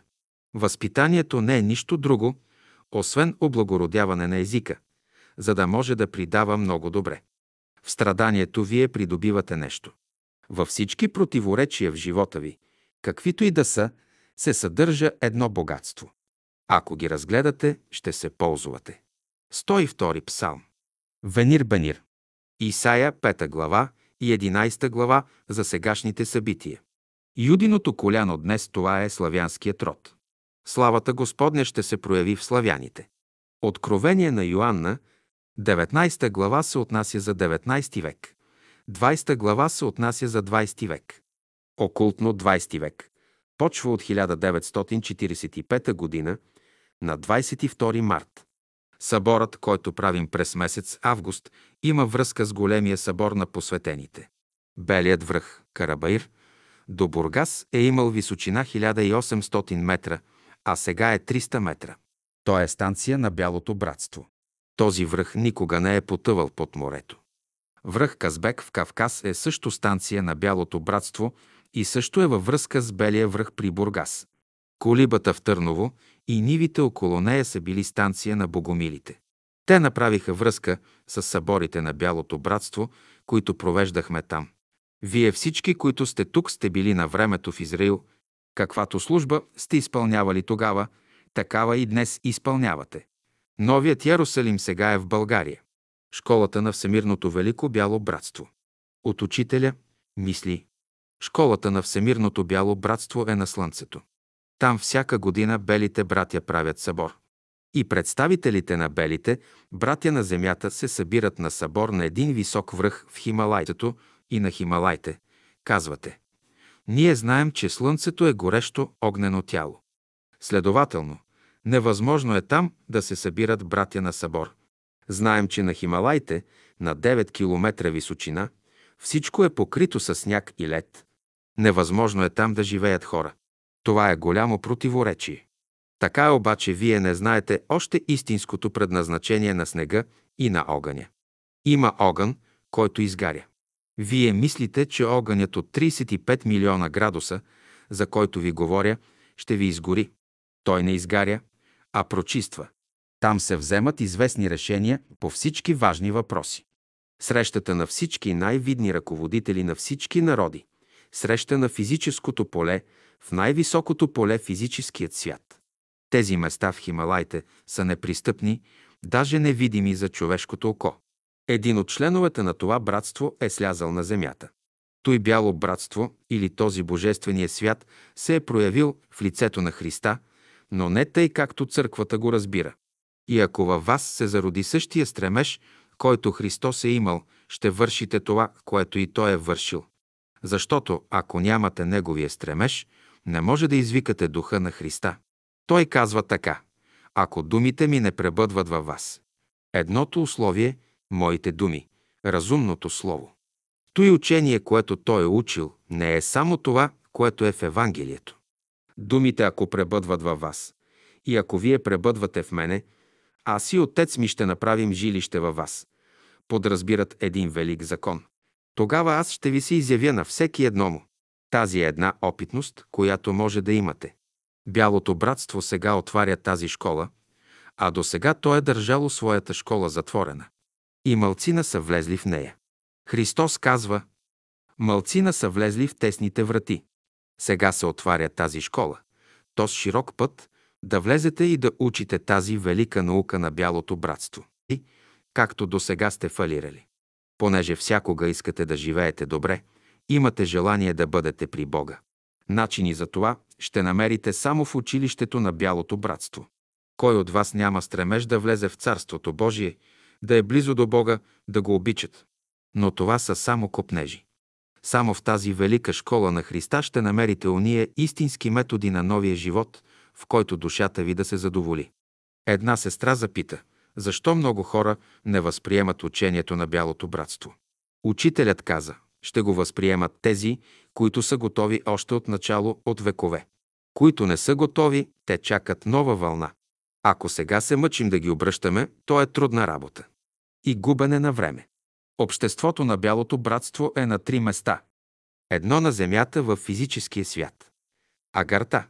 Две в духовния свят. Три в божествения свят. Белите братя работят на три места и тези три места са във връзка помежду си. Агарта има много врати. И Рила има врата за Агарта. Освен напредналите братя, които живеят в центровете на Агарта, има и странстващи членове на Агарта. Напредналите същества, които живеят в България, са в физическото тяло. Колко пъти сте ги срещали? Можеш да срещнеш някой човек, когато мислиш за обикновен, а той може да е от светлите братя. Някои от тях са излезли вече. Има хора на земята, които се интересуват от живота на Божествената школа. Те се интересуват от лекциите, които ви държа, интересуват се и от вас, и всякога ви помагат. Тяхната помощ е невидима. Никой не знае как помагат. Те намират посредници и чрез тях действуват. Как да ги познаем? Да живеят те в непристъпни места. Дето те живеят, човешки крак не е стъпвал. Те се движат и между хората, но дегизирани, никой да не ги познае. Те се явяват като стар дядо или като млад, красив момък, като дете, като млада жена или като стара баба, като прост слуга или като виден професор. За да ги познаете, изучавайте човешкото лице. Добрите и свети хора имат особен белек на лицето. Адептите също имат особен белек. Помнете, в живота и в природата има други фактори, други сили, които решават въпросите, а не човек. Ние не сме господарите в света. Има други същества по-силни от нас. През всички времена и епохи една велика разумност е движила цивилизацията и културата на природата. Тази сила е вървяла от Египет, минала през Гърция, отишла в Рима, докато е стигнала до Франция, Германия, Англия. Оттам тази вълна отива в Америка, после в Русия и така нататък. Новото в света е дадено от това велико братство винаги. Светлите братя чрез Христа внесоха доброто в света. Ако не беше дошъл Христос преди 2000 години, какво щеше да бъде положението на човечеството? Та всичкото хубаво в света се е внасяло от светлите братя, които са работници за подигането на народите. Това божествено учение на Великото братство не се ражда сега. То е съществувало от началото на създаването на света. То съществува, откакто Вселената съществува. Христос, апостолите, всички праведници, те са всички на земята. Търсят ги горе, при тях да идат, а те са тук. Не казвам, че те са на земята в плът, а в една или друга форма са тук по целия свят, обикалят и работят. Да знаете само колко е велик божественият план. Идеите на бялото братство ще се приемат. Не от всички, но само от тези, които са готови, а другите ще ги приемат в друга епоха. Готовите са определени. Било е време, когато на първо място са били черните братя, а на последно белите. Тогава черните братя са били в изгрев на живота, а белите в залеза. Радвайте се, че можете да бъдете членове, оглашени, вярващи и ученици на Бялото братство, което носи новата култура на света. Следователно, вие имате възможност да работите спокойно, разумно, да прилагате великите Божии закони. Обикновеното и божественото съзнание. Вестител 8 години. Лекция държана от учителя на младежкия клас. Най-новата мисъл на учителя. Петък, 5 юли 1929 г. 5 часа и половина сутринта, изгрева. Зад видимото има друга една реалност. Слънцето виждаме всеки ден, как изгрева. Но реалното не седи в това, а той, което възприемаме от Слънцето и обработваме, то е реалното. Реалното е това, което всякога остава във вас. Реалността се отличава по това, че тя е постоянна. Щом възприемем една мисъл, която е постоянна, тя продължава ден след ден, минута след минута, в нея няма прекъсване. И реалността никога не губи своята цена, но тя прилича на разпалването на огъня. Икновеното съзнание с божественото съзнание, с това възвишеното, благородното в човека. Това е необходимо за постижение на каквато и да е работа в света. Никаква благородна работа от какъвто и калибър да е, не може да се постигне, ако няма връзка между обикновеното съзнание и свръхсъзнанието. Да кажем, че сте студент и се явявате на изпит. Да кажем, че професорът е неразположен към вас. Това се дължи на неговото обикновено съзнание. Но ако вие свържете вашето обикновено съзнание с Божественото във вас, той ще се смекчи, у него ще стане един процес, ще ви погледне и ще каже «Бедно момче». Лицето му ще стане весело, ще се засмее. А по-рано е бил съвсем сериозен. Измени се, защото твоето божествено съзнание се е съединило с обикновеното съзнание на професора, а пък неговото божествено съзнание се е съединило с твоето обикновено съзнание. Следователно, между нас се образува връзка. Щом божественото съзнание се събуди у единия, непременно ще извика реакция от другия, не може иначе. Всички неприятности в живота проистичат от факта, че ние разясняваме нещата механически. Казват, съдбата му е такава. Не, съдбата не е такава. Ти казваш, аз ще докажа на професора, че зная. Не се стреми към това. Ти ще покажеш на професора колко той знае. Ти ще дадеш на професора материал, който той знае. Не се стреми да докажеш на професора, че много знаеш. То е обикновеното съзнание. Но да покажеш благодарност, да покажеш това, което той те е учил. Ние искаме да живеем в Бога. Ако искаме да бъдем в света, ние праведните всякога ще ни скъсат. Ти ще живееш, за да покажеш какво е в тебе Божественото, а не ти какъв си. Инак ще имаш всякога единица и най-после ще кажем, че професорът не знае. Вярно ли е, че професорът не знае, а ти знаеш? Вярно ли е, че този професор, който те е учил пет години, всеки, който е завързан, божественото у него е престанало да функционира? Млад е всеки, у когото божественото функционира. Той мисли идеалното. Всеки, който започва с материализъм и свършва с идеализъм, е млад, а стар е, който започва с идеализъм, а свършва с материализъм. Божественото съзнание е силата, с която се реализират всички копнежи и стремежи на душата. Следователно, щом имаш това съзнание в себе си, всичко е възможно. Единственото, което прави възможни нещата, то е божественото съзнание в човека. Ако някой път се зараждат колебания у вас, става прекъсване на връзката между обикновеното и божественото съзнание и човек остава сам. При такъв резултат при съвременното възпитание казват «Животът е такъв.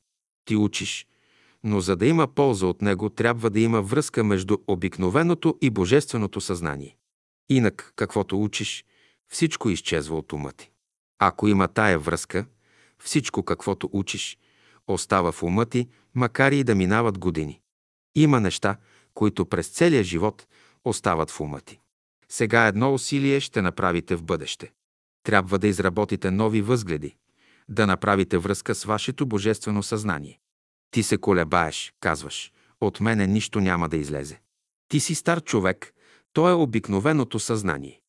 Когато казваш, има възможност, от мене много работи могат да станат, вече божественото съзнание почва да функционира. Следователно, никога не внася една отрицателна мисъл. Тя не съществува в божественото съзнание. Когато кажем, защо Господ ме е направил такъв, ти грешиш. Бог не те е направил такъв. Ти си богат, умен, добър човек, но понеже си вързан, затова си беден, глупав, грешен. Всеки един от вас може да си направи първоначална баня. Банята в зданието ли седи? Не, в топлата вода. Банята, която аз мога да си направя, е по-хубава, отколкото ходенето на баня. Вие да кажем, че отивате на банята и влизате в басейна. Онзи, който пръв е влязал в банята, е направил най-хубавата баня. Трябва да се къпеме във вода, в която никой не се е къпал, това е баня. А щом един се е къпал, това не е баня. Това е обикновено съзнание. Щом се усетиш неразположен, ще кажем, че има разединение между вашето обикновено и вашето свръхсъзнание. Тогава хората имат такова отношение към вас. Ще кажеш, нямам връзка. Тъжен си, смутен си, скръбен си, не можеш да учиш. Ще кажеш, нямам връзка между обикновеното съзнание и свръхсъзнанието. Употреби известно време, за да направиш връзката, 5 минути, половин час и така нататък. Тогас ще бъдеш радостен през деня. Давам ви проста формула, с която можете да работите. Казваш, как да поправя положението си. Да направиш връзка между твоето обикновено съзнание и свръхсъзнанието си, или между ума и сърцето си, или между душата и духа си. Разбрахте ли? Ще кажете, не ми е ясно. Разбирайте, без да ви е ясно. Аз ви поканвам на обед. Вие вярвате в него, но яснотата ще дойде, когато се наядете. Истинският живот започва, когато се съедини обикновеното съзнание с свръхсъзнанието. Сутрин, като станете, седнете на стол и за пет минути направете връзката. Кажете, Господи, помогни ми днес да направя връзка между моето висше, божествено съзнание и обикновеното съзнание. И като си лягаш, благодари на Бога, че си направил тази връзка. Всеки ден прави най-малко два пъти. Сутринта направи връзката, а вечерта благодари. Всеки ден ще правиш връзка. И тогава животът ще се развие в своята хубост и красота. Приложете това за една седмица. Резултатите няма да бъдат изведнъж, но все таки ще има едно микроскопично подобрение в съзнанието ви.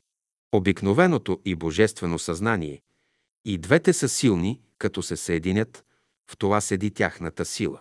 Божественото съзнание е силно, когато се съедини с обикновеното съзнание и обикновеното е силно, когато се съедини с Божественото. Свръхсъзнанието – това са възможностите, които човек има да реализира, а пък обикновеното съзнание е отробата, матката, мястото, дето трябва да се реализират идеите. Две разумни души, от които едната живее на Слънцето и другата на Земята, могат да си подадат много по-лесно ръцете, да се ръкуват, отколкото две неразумни същества, които живеят в една стая. Кои са далечните хора? Неразумните. А кои са близките хора? Разумните.